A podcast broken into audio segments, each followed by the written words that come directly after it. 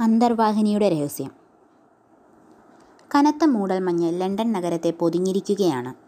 ഞങ്ങൾക്ക് പുറത്തേക്കിറങ്ങാൻ നിവർത്തിയില്ല തൊട്ടടുത്തുള്ള വീടുകൾ പോലും കാണാൻ പ്രയാസം. കഴിഞ്ഞ തിങ്കളാഴ്ച മുതൽ ഇതാണ് അവസ്ഥ. ആയിരത്തി എണ്ണൂറ്റി തൊണ്ണൂറ്റി അഞ്ച് നവംബർ മൂന്നാം വാരമാണ്. ആദ്യ ദിവസം ആ തടിച്ച റെഫറൻസ് ബുക്കിന് ഹോംസ് വിഷയസൂചിക തയ്യാറാക്കി. പിന്നത്തെ രണ്ട് ദിവസങ്ങൾ സംഗീതം ആസ്വദിക്കാനായി കഴിച്ചുകൂട്ടി. അടുത്ത കാലത്ത് അദ്ദേഹം വളർത്തിയെടുത്ത ഒരു ഹോബിയാണിത്. മധ്യകാലഘട്ടങ്ങളിലെ സംഗീതത്തെപ്പറ്റി പഠിക്കുക. നാലാം ദിവസം വ്യാഴാഴ്ചയായിട്ടും മഞ്ഞുവീഴ്ച കുറഞ്ഞിട്ടില്ല. എന്റെ സുഹൃത്തിന് ക്ഷമ കെട്ടു. ഇങ്ങനെ വിരസമായി ഏകാന്തമായി അടങ്ങിയിരിക്കാൻ അദ്ദേഹത്തിന് ഇഷ്ടമില്ല. എന്തു ചെയ്യണമെന്നറിയാതെ ഹോംസ് അങ്ങോട്ടും ഇങ്ങോട്ടും നടന്നു. ഇടയ്ക്കിടെ നഖം കടിച്ചു. മേശപ്പുറത്ത് താളം പിടിച്ചു. അങ്ങനെ നിഷ്ക്രിയത്വം കൊണ്ട് പൊറുതിമുട്ടി വാട്സൺ പത്രത്തിൽ രസമുള്ള കാര്യങ്ങൾ വല്ലതുമുണ്ടോ? ഹോംസ് ചോദിച്ചു. രസമുള്ള വല്ല ക്രിമിനൽ കേസുകളും ഉണ്ടോ എന്നാണ് അദ്ദേഹം ഉദ്ദേശിക്കുന്നത്. ഒരു പ്രധാന വാർത്തയുണ്ട്. ഒരു വിപ്ലവത്തിന്റെ വിവരമാണ്. യുദ്ധം തന്നെ ഉണ്ടായേക്കും. ഗവൺമെന്റിന്റെ പതനം തന്നെ ആസന്നമാണെന്ന് തോന്നുന്നു. പക്ഷേ എന്തു ചെയ്യാം? ഹോംസിന് അതിലൊന്നും അത്ര താല്പര്യമില്ല അസാധാരണമോ ശ്രദ്ധാർഹമോ ആയ എന്തെങ്കിലും കുറ്റകൃത്യത്തെപ്പറ്റി അതിലൊന്നുമില്ല. ഞാൻ എന്തു ചെയ്യാനാണ്? ഹോംസ് ഏകാന്ത വിരസതയെ പഴിച്ചു. ലണ്ടനിലെ കുറ്റവാളികൾ ചുണയുള്ളവരല്ല. അദ്ദേഹം പരാതിപ്പെട്ടു. കളിയിൽ തോറ്റ ഒരു സ്പോർട്സ്മാന്റെ സ്വരമായിരുന്നു അത്. വാട്സൺ ആ ജനാലയിലൂടെ നോക്കൂ. ഇടയ്ക്കിടെ ആ കെട്ടിടങ്ങൾ അവ്യക്തമായി കാണാം. അവ പിന്നെയും മഞ്ഞുമഴയിൽ മുങ്ങിപ്പോകുന്നു. കള്ളന്മാർക്കും കൊലപാതകകൾക്കും ലണ്ടൻ മുഴുവനും ചുറ്റിക്കറങ്ങാം. കടുവ കാട്ടിൽ സഞ്ചരിക്കുന്നത് പോലെ. ആരും കണ്ടുപിടിക്കുകയുമില്ല. അവർ വല്ലതും ചെയ്തു കഴിഞ്ഞേ മറ്റുള്ളവർ അറിയൂ. ഇത്തരം സന്ദർഭങ്ങളിൽ കൊച്ചു കൊച്ചു മോഷണങ്ങൾ നടക്കാറുണ്ട്. എന്റെ ഈ അഭിപ്രായ പ്രകടനം ഹോംസിന് ഇഷ്ടപ്പെട്ടില്ല. ഇത്ര പറ്റിയ ഒരു സാഹചര്യത്തിൽ അതിലും വലിയ കാര്യങ്ങൾ നടക്കും. ഞാൻ കുറ്റവാളിയല്ലാത്തത് നാട്ടുകാരുടെ ഭാഗ്യം ഹോംസ് പറഞ്ഞു. ശരിയാണ് ഞാൻ ആത്മാർത്ഥമായി പറഞ്ഞു. ഞാൻ ബ്രൂക്സോ വുഡ്ഹൗസോ ആയിരുന്നു എന്ന് വിചാരിക്കുക അഥവാ എന്റെ ജീവൻ അപഹരിക്കാൻ പോലും നടക്കുന്ന അമ്പത് പേരിൽ ഒരാളെപ്പോലെ ആയെന്നിരിക്കട്ടെ. ഇത്തരം കുറ്റാന്വേഷണവുമായി എനിക്ക് മുന്നേറാൻ കഴിയുമായിരുന്നോ.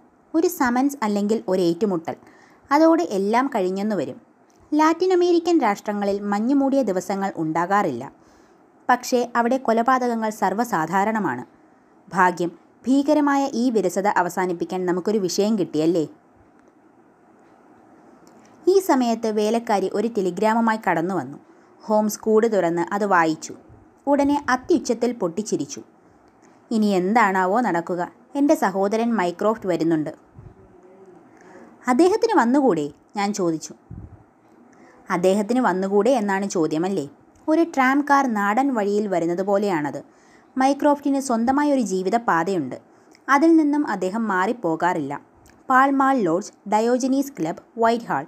ആ ജീവിതപരിധി അത്രയേ ഉള്ളൂ. മുമ്പ് ഒരൊറ്റ തവണയേ ഇവിടെ വന്നിട്ടുള്ളൂ. ഇപ്പോൾ ഇങ്ങോട്ട് വരാൻ എന്ത് സംഭവിച്ചോ എന്തോ. അതൊന്നും അദ്ദേഹം പറഞ്ഞിട്ടില്ലേ?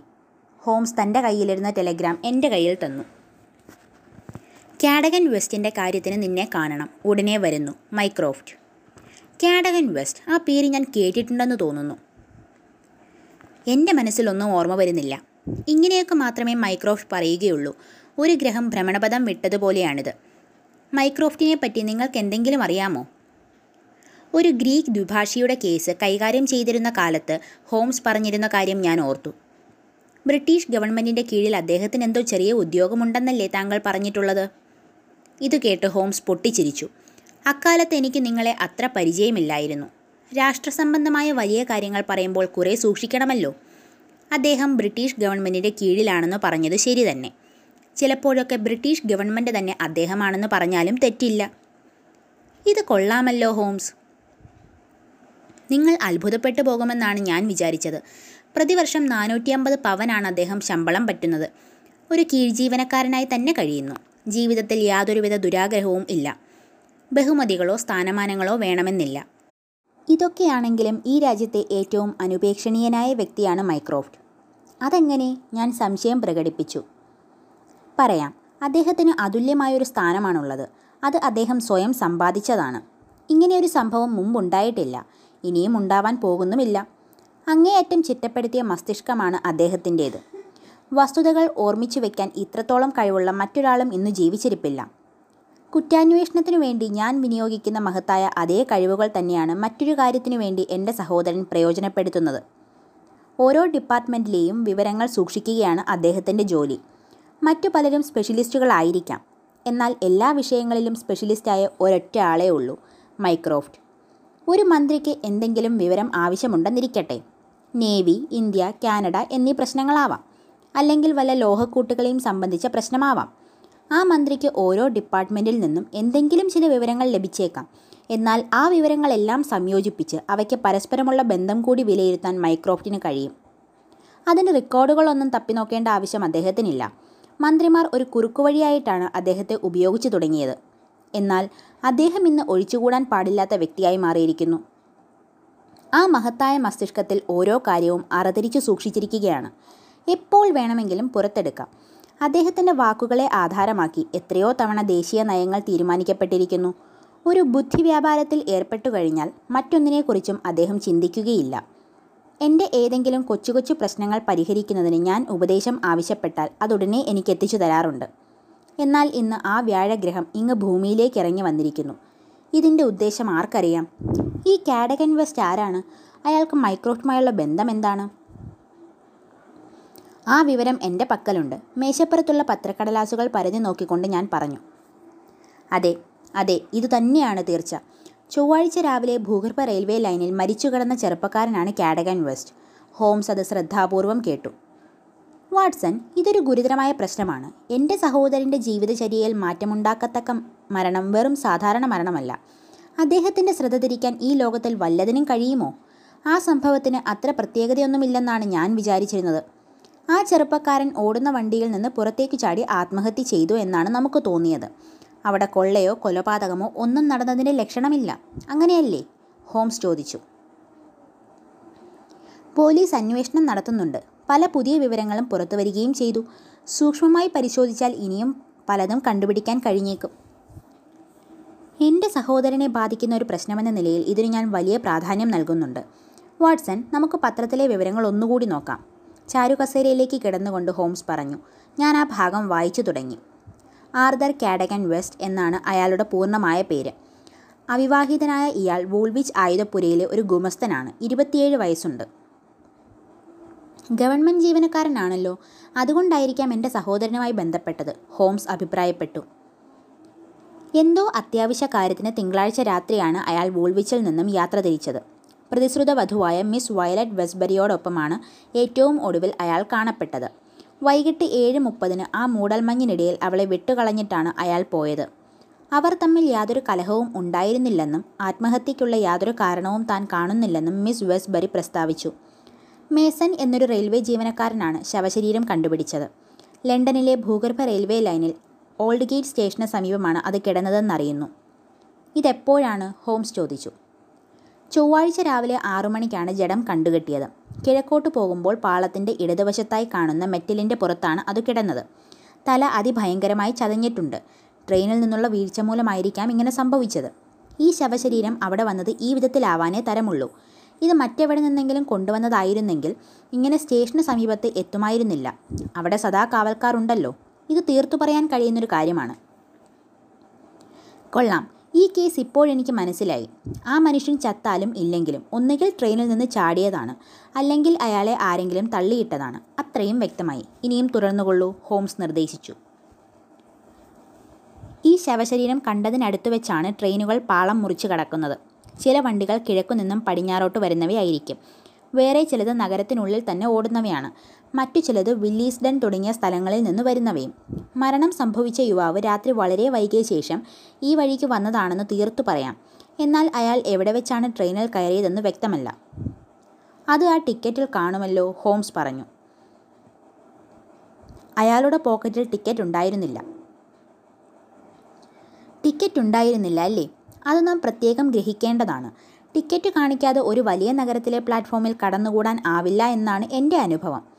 ഈ യുവാവിന്റെ പക്കലും ടിക്കറ്റ് ഉണ്ടായിരുന്നിരിക്കണം. അയാൾ എവിടെ നിന്നു കയറി എന്നറിയാതിരിക്കാൻ വേണ്ടി ആരെങ്കിലും എടുത്തു മാറ്റിയതായിരിക്കുമോ? അതിനു സാധ്യത കാണുന്നുണ്ട്. അതോ അത് വഴിയിലെങ്ങാനും കളഞ്ഞതായിരിക്കുമോ? അതിനും സാധ്യതയുണ്ട്. എന്തായാലും ഇത് വളരെ പ്രധാനപ്പെട്ട കാര്യമാണ്. കൊള്ള നടന്നതിന്റെ യാതൊരു ലക്ഷണവും ഞാൻ കാണുന്നില്ല. ബാഹ്യമായി അതിന്റെ ലക്ഷണങ്ങളൊന്നുമില്ല. അയാളുടെ പക്കലുണ്ടായിരുന്ന സാധനങ്ങളുടെ പട്ടിക ഇവിടെ കൊടുത്തിട്ടുണ്ട്. പേഴ്സിൽ രണ്ട് പവൻ പതിനഞ്ച് ഷില്ലിങ്ങും ഉണ്ടായിരുന്നു. ക്യാപിറ്റൽ ആൻഡ് കൗണ്ടീസ് ബാങ്കിന്റെ വൂൾവിച്ച് ശാഖയിൽ നിന്ന് നൽകിയ ചെക്ക് ബുക്കും കണ്ടുകിട്ടിയിട്ടുണ്ട്. ഇത് മുഖേനയാണ് ആളിനെ തിരിച്ചറിഞ്ഞത്. വൂൾവിച്ച് തിയേറ്ററിൽ അന്നു രാത്രി നടക്കുന്ന പരിപാടിയുടെ രണ്ട് ടിക്കറ്റുകളും ഉണ്ടായിരുന്നു. ഇതിനു പുറമേ സാങ്കേതികമായ എന്തോ ചില രേഖകളും ഒരു ചെറിയ പാക്കറ്റിൽ നിന്ന് കണ്ടുകിട്ടി. ഹോംസ് ഇത് കേട്ട് വലിയ സന്തോഷം പ്രകടിപ്പിച്ചു. അങ്ങനെ ഒടുവിൽ നമുക്കത് പിടികിട്ടി. ബ്രിട്ടീഷ് ഗവൺമെന്റ് വൂൾവിച്ച് ആയുധപുര സാങ്കേതിക രേഖകൾ സഹോദരൻ മൈക്രോഫ്റ്റ്. ആ കണ്ണി പൂർത്തിയായി. അതാ മൈക്രോഫ്റ്റ് വരുന്നു. അദ്ദേഹം വിവരങ്ങളെല്ലാം പറഞ്ഞേക്കും. നല്ല ഉയരവും ഗാംഭീര്യവുമുള്ള ഒരാൾ കടന്നു വന്നു മൈക്രോഫ്റ്റ് ഹോംസ്. ഒരിക്കൽ കണ്ടു കഴിഞ്ഞാൽ അദ്ദേഹത്തിന്റെ ബുദ്ധിശക്തിയെക്കുറിച്ചല്ലാതെ ആ ഭീമാകാരത്തെപ്പറ്റി ഓർമ്മ വരികയില്ല. തൊട്ടു പിന്നാലെ ഞങ്ങളുടെ പഴയ സുഹൃത്ത് ലെസ്ട്രേഡും ഉണ്ടായിരുന്നു. സ്കോട്ട്ലൻഡ് യാർഡിലെ ഉദ്യോഗസ്ഥനാണ്. മെലിഞ്ഞതെങ്കിലും ബലിഷ്ടമായ ശരീരം. രണ്ടുപേരുടെയും മുഖത്ത് വലിയ ഗൗരവം. സംഗതി കുറെ കുഴപ്പം പിടിച്ചതാണെന്ന് തോന്നുന്നു. മുഖവുരി ഒന്നും കൂടാതെ തന്നെ ലെസ്ട്രേഡ് ഷെർലക് ഹോംസിന്റെ കൈ പിടിച്ചു കുരുക്കി. മൈക്രോഫ്റ്റ് ഹോംസ് ആ തടിച്ച ശരീരം ഒരു ചാരുകസേരയിൽ സ്ഥാപിച്ചു. ഓവർകോട്ടിനുള്ളിൽ ആ ശരീരം നന്നേ ഞെരുങ്ങുന്നതായി തോന്നുന്നു. ഷെർലക് ഇത് വളരെ കുഴപ്പം പിടിച്ച ഒരു കാര്യമാണ്. എന്റെ ഉത്തരവാദിത്വങ്ങൾ ഇട്ടെറിഞ്ഞു പോകുന്നത് എനിക്കൊട്ടും ഇഷ്ടമുള്ള കാര്യമല്ല. എന്നാൽ ഇക്കാര്യത്തിൽ ഒഴിഞ്ഞുമാറാൻ യാതൊരു നിവർത്തിയുമില്ല സയാമിലെ ഇപ്പോഴത്തെ സ്ഥിതി വെച്ച് നോക്കിയാൽ ഞാൻ ഓഫീസിൽ ചെല്ലാതിരിക്കുന്നത് തന്നെ വലിയ കൃത്യവിലോപമാണ്. എന്നാൽ ഇതൊരു ധർമ്മസങ്കടം തന്നെയാണ്. പ്രധാനമന്ത്രിയെ ഇത്ര അസ്വസ്ഥനായി ഞാൻ ഇതിനു മുമ്പ് കണ്ടിട്ടില്ല. ഇളക്കിവിട്ട തേനീച്ചകളെ പോലെ നാവികസേന സർവത്ര പാഞ്ഞു നടക്കുന്നു. ഈ കേസ് പത്രത്തിൽ വായിച്ചോ? ഇപ്പോൾ ഞങ്ങൾ വായിച്ചതേ ഉള്ളൂ. ആ സാങ്കേതിക രേഖകൾ എന്തായിരുന്നു? ആ അതുതന്നെയാണ് പ്രധാന പ്രശ്നം. ഭാഗ്യവശാൽ അത് പുറത്തു വന്നിട്ടില്ല. പത്രക്കാരുടെ കയ്യിൽ കിട്ടിയാൽ വലിയ ബഹളമാകും. ഈ നാശം പിടിച്ചവന്റെ പോക്കറ്റിൽ കിടന്ന രേഖ ബ്രൂസ് പാർട്ടിങ്ടൺ അന്തർവാഹിനിയെ സംബന്ധിച്ചുള്ളവയായിരുന്നു. മൈക്രോഫ്റ്റ് ഹോംസ് വളരെ ശ്രദ്ധയോടെയാണ് ഇത് പറഞ്ഞത്. വിഷയത്തിന്റെ ഗൗരവവും അത് പ്രകടമാക്കുന്നുണ്ടായിരുന്നു. ഞാനും ഷെർലക് ഹോംസും ഇത് ആകാംക്ഷാപൂർവം കേട്ടു. അതേപ്പറ്റി നിങ്ങൾ തീർച്ചയായും കേട്ടു കാണും. എല്ലാവരും ഇക്കാര്യം അറിഞ്ഞിട്ടുണ്ടെന്നാണ് എന്റെ ധാരണ. അത് നാമമാത്രമായ അറിവാണ് ഹോംസ് പറഞ്ഞു. അതിന്റെ പ്രാധാന്യം പെരുപ്പിച്ചു കാണിക്കേണ്ട ആവശ്യമില്ല. ഇത്ര കരുതലോടെ സൂക്ഷിച്ചിരുന്ന ഒരു ഗവൺമെന്റ് രഹസ്യം വേറെയില്ല. ബ്രൂസ് പാർട്ടിങ്ടണിന്റെ പ്രവർത്തന മേഖലയ്ക്കുള്ളിൽ ഒരു നാവികയുദ്ധം നടക്കുക അസാധ്യമാണ്. ഞാൻ പറയുന്നത് നിങ്ങൾക്ക് ആധികാരികമായി എടുക്കാം. ഈ കണ്ടുപിടുത്തത്തിന്റെ കുത്തക അവകാശം രണ്ടു വർഷം മുമ്പാണ് നാം കൈവശപ്പെടുത്തിയത്. അതിന് കുറേ അധികം പണം ചെലവഴിക്കുകയും ചെയ്തു. ഇത് പരമരഹസ്യമായി സൂക്ഷിക്കുക എന്നത് കുറേ ബുദ്ധിമുട്ടുള്ള കാര്യമായിരുന്നു. ഇത് സംബന്ധിച്ച രേഖകൾ ആയുധപ്പുരയോട് ചേർന്ന രഹസ്യ ഓഫീസിലെ സേഫിലാണ് സൂക്ഷിച്ചിരുന്നത്. അവിടുത്തെ ജനലും കഥകും മറ്റും നല്ല ബന്ധവസുള്ളവയായിരുന്നു നേവിയിലെ ചീഫ് കൺസ്ട്രക്ടർക്ക് പോലും ഇത് കാണണമെങ്കിൽ ഒരു മാർഗമേ ഉണ്ടായിരുന്നുള്ളൂ. വൂൾവിച്ചിലെ രഹസ്യ ഓഫീസിലെത്തുക. എന്നിട്ടും ആ രേഖകൾ താഴേക്കിടയിലുള്ള ഒരു ഗുമസ്തന്റെ ശവശരീരത്തിൽ നിന്നും ലഭിച്ചിരിക്കുന്നു. അതും ലണ്ടന്റെ ഹൃദയഭാഗത്തു നിന്ന്. ഔദ്യോഗിക വീക്ഷണത്തിൽ നിന്ന് നോക്കിയാൽ ഇത് അതിഭയങ്കരമായ സംഭവമാണ്. എങ്കിലും അത് തിരികെ കിട്ടിയില്ലേ? ഇല്ല ഷെർലക് ഇല്ല. അതാണ് ഞങ്ങളെ വിഷമിപ്പിക്കുന്നത്. അത് ഞങ്ങൾക്ക് കിട്ടിയിട്ടില്ല. പത്തു രേഖകളാണ് അയാൾ വോൾവിച്ചിൽ നിന്നും എടുത്തുകൊണ്ടുപോയത്. എന്നാൽ കാഡകന്റെ പോക്കറ്റിൽ നിന്ന് ഏഴെണ്ണമേ കിട്ടിയിട്ടുള്ളൂ. അങ്ങേയറ്റം ആവശ്യമുള്ള മൂന്നെണ്ണമാണ് മോഷ്ടിക്കപ്പെട്ടത് അഥവാ നഷ്ടപ്പെട്ടത്. ഷെർലക് നീ മറ്റെല്ലാ അന്വേഷണങ്ങളും നിർത്തിവെക്കണം. പോലീസും കോടതിയുമായി ബന്ധപ്പെട്ട കൊച്ചു കൊച്ചു കാര്യങ്ങളൊക്കെ അവഗണിക്കണം. ഇത് അന്തർദേശീയ പ്രാധാന്യമുള്ള പ്രശ്നമാണ്. കാഡഗൻ വെസ്റ്റ് എന്തിനീ രേഖകൾ മോഷ്ടിച്ചു? നഷ്ടപ്പെട്ട രേഖകൾ എവിടെ? അയാൾ എങ്ങനെ മരിച്ചു? ആ ശവശരീരം അവിടെ വന്നത് എങ്ങനെ? ഈ പ്രശ്നത്തിന് എന്താണ് പരിഹാരം? ഈ ചോദ്യങ്ങൾക്കെല്ലാം മറുപടി കണ്ടെത്തണം. നീ മാതൃരാജ്യത്തിനു വേണ്ടി ചെയ്യുന്ന വലിയ സേവനമായിരിക്കും ഇത്. മൈക്രോഫ്റ്റ് ഇത് സ്വയം പരിഹരിച്ചുകൂടെ? എനിക്കുള്ള കഴിവുകളെല്ലാം നിങ്ങൾക്കുമുണ്ടല്ലോ? ചിലപ്പോൾ എനിക്കും കഴിഞ്ഞേക്കാം. എന്നാൽ വിശദാംശങ്ങൾ ശേഖരിക്കാനാണ് ബുദ്ധിമുട്ട്. നീ അവ എന്നെ ഏൽപ്പിക്കൂ. ഒരു ചാരുകസേരയിൽ ഇരുന്നു കൊണ്ട് ഒന്നാന്തരം വിദഗ്ധ അഭിപ്രായം ഞാൻ തിരിച്ചേൽപ്പിക്കാം. ഓടി നടന്ന മൊഴികളെടുക്കാൻ എനിക്ക് കഴിയില്ല. അതിന് മുഖത്തൊരു മൂക്കുകണ്ണട സദാ പിടിപ്പിച്ചുകൊണ്ട് നടക്കാനും എനിക്കിഷ്ടമല്ല. അതിനാൽ ഈ പ്രശ്നത്തിന് പരിഹാരം കണ്ടെത്താവുന്ന ഒരേ ഒരാൾ നീ മാത്രമാണ്. ദേശീയ ബഹുമതി നേടിയവരുടെ അടുത്ത പട്ടികയിൽ നിന്റെ പേര് കൂടി കാണണമെന്ന് വലിയ വല്ല ആഗ്രഹവും ഉണ്ടെങ്കിൽ. ഷെർലക് ഹോംസ് പുഞ്ചിരിച്ച് തലകുലുക്കി. കളിക്കാൻ വേണ്ടി മാത്രം കളിക്കുന്നവനാണ് ഞാൻ. ഈ കേസിൽ രസകരമായ ചില വസ്തുതകളുണ്ട്. അവ പരിശോധിക്കാൻ വളരെ സന്തോഷമേ ഉള്ളൂ. പക്ഷേ എനിക്ക് കുറേ വിവരങ്ങൾ കൂടി തരണം ഹോംസ് പറഞ്ഞു. പ്രധാനപ്പെട്ട ചില വിവരങ്ങൾ കൂടി ഈ കടലാസിൽ ഞാൻ കുറിച്ചിട്ടുണ്ട്. നിങ്ങൾക്ക് സഹായം തേടാവുന്ന ചിലരുടെ മേൽവിലാസങ്ങളും അതിൽ കാണാം. ആ രേഖകൾ സൂക്ഷിക്കുന്നതിനുള്ള ഔദ്യോഗിക ചുമതല സുപ്രസിദ്ധ ഗവൺമെന്റ് വിദഗ്ധനായ സർ ജെയിംസ് വാൾട്ടർക്കാണ്. അദ്ദേഹത്തിന്റെ സ്ഥാനമാനങ്ങൾ റെഫറൻസ് ബുക്കിൽ രണ്ടുവരി നിറയെ എഴുതാനുണ്ട്. അദ്ദേഹം സർവീസിലെ മൂത്തു നരച്ച ഉദ്യോഗസ്ഥനാണ്. ഏറ്റവും ഉയർന്ന നിലയിലുള്ള ഭവനങ്ങളിൽ പോലും അദ്ദേഹം മാന്യനായ ഒരു അതിഥിയാണ്. എല്ലാറ്റിനും പുറമെ സംശയാതീതമായ രാജ്യസ്നേഹമാണ് അദ്ദേഹത്തിനുള്ളത്. സേഫിന്റെ രണ്ട് താക്കോലുകളിൽ ഒന്ന് അദ്ദേഹത്തിന്റെ പക്കലാണ്. തിങ്കളാഴ്ച ഓഫീസ് സമയത്ത് ആ രേഖകൾ സേഫിൽ തന്നെ ഉണ്ടായിരുന്നു എന്ന് എനിക്ക് ഉറപ്പിച്ചു പറയാൻ കഴിയും. മൂന്ന് മണിയോടുകൂടി സർ ജെയിംസ് വോൾട്ടർ ലണ്ടനിലേക്ക് പോയി. താക്കോൽ അദ്ദേഹത്തിന്റെ കയ്യിൽ തന്നെ ഉണ്ടായിരുന്നു. ഈ സംഭവം നടക്കുന്ന സമയത്ത് അദ്ദേഹം ബാർക്ലേ സ്ക്വയറിൽ അഡ്മിറൽ സിൻക്ലെയറുടെ വീട്ടിലാണ് താമസിച്ചിരുന്നത്. ഈ വസ്തുതകൾ ശരിയാണോ എന്ന് പരിശോധിച്ചു കഴിഞ്ഞോ? ജെയിംസ് വാൾട്ടറുടെ സഹോദരനായ കേണൽ വാലന്റിയൻ വോൾട്ടർ തന്റെ സഹോദരൻ വൂൾവിച്ചിൽ നിന്നും യാത്ര തിരിക്കുന്ന കാര്യം സമ്മതിച്ചിട്ടുണ്ട്. അദ്ദേഹം ലണ്ടനിൽ എത്തിച്ചേർന്നു എന്നതിന് അഡ്മിറൽ സിൻക്ലെയർ സാക്ഷിയാണ്. ഈ പ്രശ്നത്തിൽ സർ ജെയിംസ് ഒരു ഒരു തരത്തിലും ബന്ധപ്പെട്ടിട്ടേയില്ല. മറ്റേ താക്കോൽ ആരുടെ പക്കലായിരുന്നു? Mister Sydney ജോൺസന്റെ പക്കലായിരുന്നു. അവിടുത്തെ സീനിയർ ക്ലർക്കും ഡ്രാഫ്റ്റ്സ്മാനുമായിരുന്നു അദ്ദേഹം. വിവാഹിതനും അഞ്ച് കുട്ടികളുടെ പിതാവുമാണ്. നാൽപ്പത് വയസ്സു പ്രായം. ആളുകളുമായി അത്രയൊന്നും ഇടപെടാറില്ല. എന്നാൽ ഗവൺമെന്റ് സർവീസിൽ നല്ല റെക്കോർഡ് സ്ഥാപിച്ചിട്ടുണ്ട്. സഹപ്രവർത്തകരുടെ ഇടയിൽ സമ്മതനല്ലെങ്കിലും കഠിനാധ്വാനിയാണ്. ഓഫീസ് സമയത്തിനു ശേഷം ഈ സംഭവം നടക്കുമ്പോഴും താൻ സ്വന്തം വീട്ടിലുണ്ടായിരുന്നുവെന്ന് അദ്ദേഹം പറയുന്നു. ഭാര്യയും അത് സമ്മതിച്ചിട്ടുണ്ട്. സകല സമയത്തും വാച്ചിന്റെ ചെയിനിൽ തന്നെയാണ് അദ്ദേഹം താക്കോൽ സൂക്ഷിക്കുന്നത്. ഇനിയും കാഡഗൻ സംബന്ധിച്ച വിവരങ്ങൾ കേൾക്കട്ടെ. കഴിഞ്ഞ പത്തു വർഷമായി അയാൾ സർവീസിലുണ്ട്. ഭംഗിയായി ജോലി നോൽക്കും. എടുത്തുചാട്ടക്കാരനും വികാരജീവിയും ആണെങ്കിലും സത്യസന്ധനും മാന്യനുമാണ്. ഞങ്ങൾക്ക് അയാളെപ്പറ്റി യാതൊരു പരാതിയുമില്ല. സിഡ്നി ജോൺസന്റെ തൊട്ട് കീഴിലാണ് അയാൾ ജോലി ചെയ്യുന്നത്. അയാൾ ഔദ്യോഗിക കൃത്യങ്ങൾക്കിടയിൽ ഈ രേഖകൾ ദിവസേന കൈകാര്യം ചെയ്യാറുണ്ട്. മറ്റാർക്കും ഇതിനുള്ള അവസരമില്ല. അന്നു രാത്രി അവ പൂട്ടിവെച്ചിട്ട് പോയതാരാണ് മിസ്റ്റർ സിഡ്നി ജോൺസൺ എന്ന സീനിയർ ക്ലർക്കാണ്. ആ സ്ഥിതിക്ക് അവ എടുത്തുകൊണ്ട് പോയത് ആരാണെന്ന് പൂർണമായി തെളിഞ്ഞിരിക്കുന്നു. ജൂനിയർ ക്ലർക്കായ കാഡഗൻ വെസ്റ്റിന്റെ പക്കൽ നിന്ന് തന്നെയാണ് അവ കിട്ടിയിരിക്കുന്നത്. ഇനി സംശയിച്ചിട്ട് കാര്യമില്ല. അങ്ങനെയല്ലേ? ഷെർലക് ഇപ്പോഴും വിശദമാവാത്ത കുറേയേറെ കാര്യങ്ങളുണ്ട്. ഒന്നാമതായി അയാൾ ഈ രേഖകൾ എന്തിന് അപഹരിച്ചു? അവയ്ക്ക് നല്ല തുക കിട്ടാൻ സാധ്യതയുണ്ട് ഹോംസ് പറഞ്ഞു. ശരിയാണ് അയാൾക്ക് അതിന് ആയിരക്കണക്കിന് പവൻ കിട്ടിയേക്കാം. അയാൾ ലണ്ടനിലേക്ക് ഇത് കൊണ്ടുപോയത് വിൽക്കാനല്ലാതെ പിന്നെന്തിനാണ്? വേറെ എന്തെങ്കിലും പറയാനുണ്ടോ? ഇല്ലേ ഇല്ല. അങ്ങനെയെങ്കിൽ ഈ അടിസ്ഥാനത്തിൽ നമുക്ക് മുന്നോട്ട് നീങ്ങാം. യുവാവായ കാഡഗൻ വെസ്റ്റ് ആണ് ആ രേഖകൾ അപഹരിച്ചത്. കള്ളത്താക്കോൽ ഉപയോഗിച്ചായിരിക്കാം അത് ചെയ്തത്.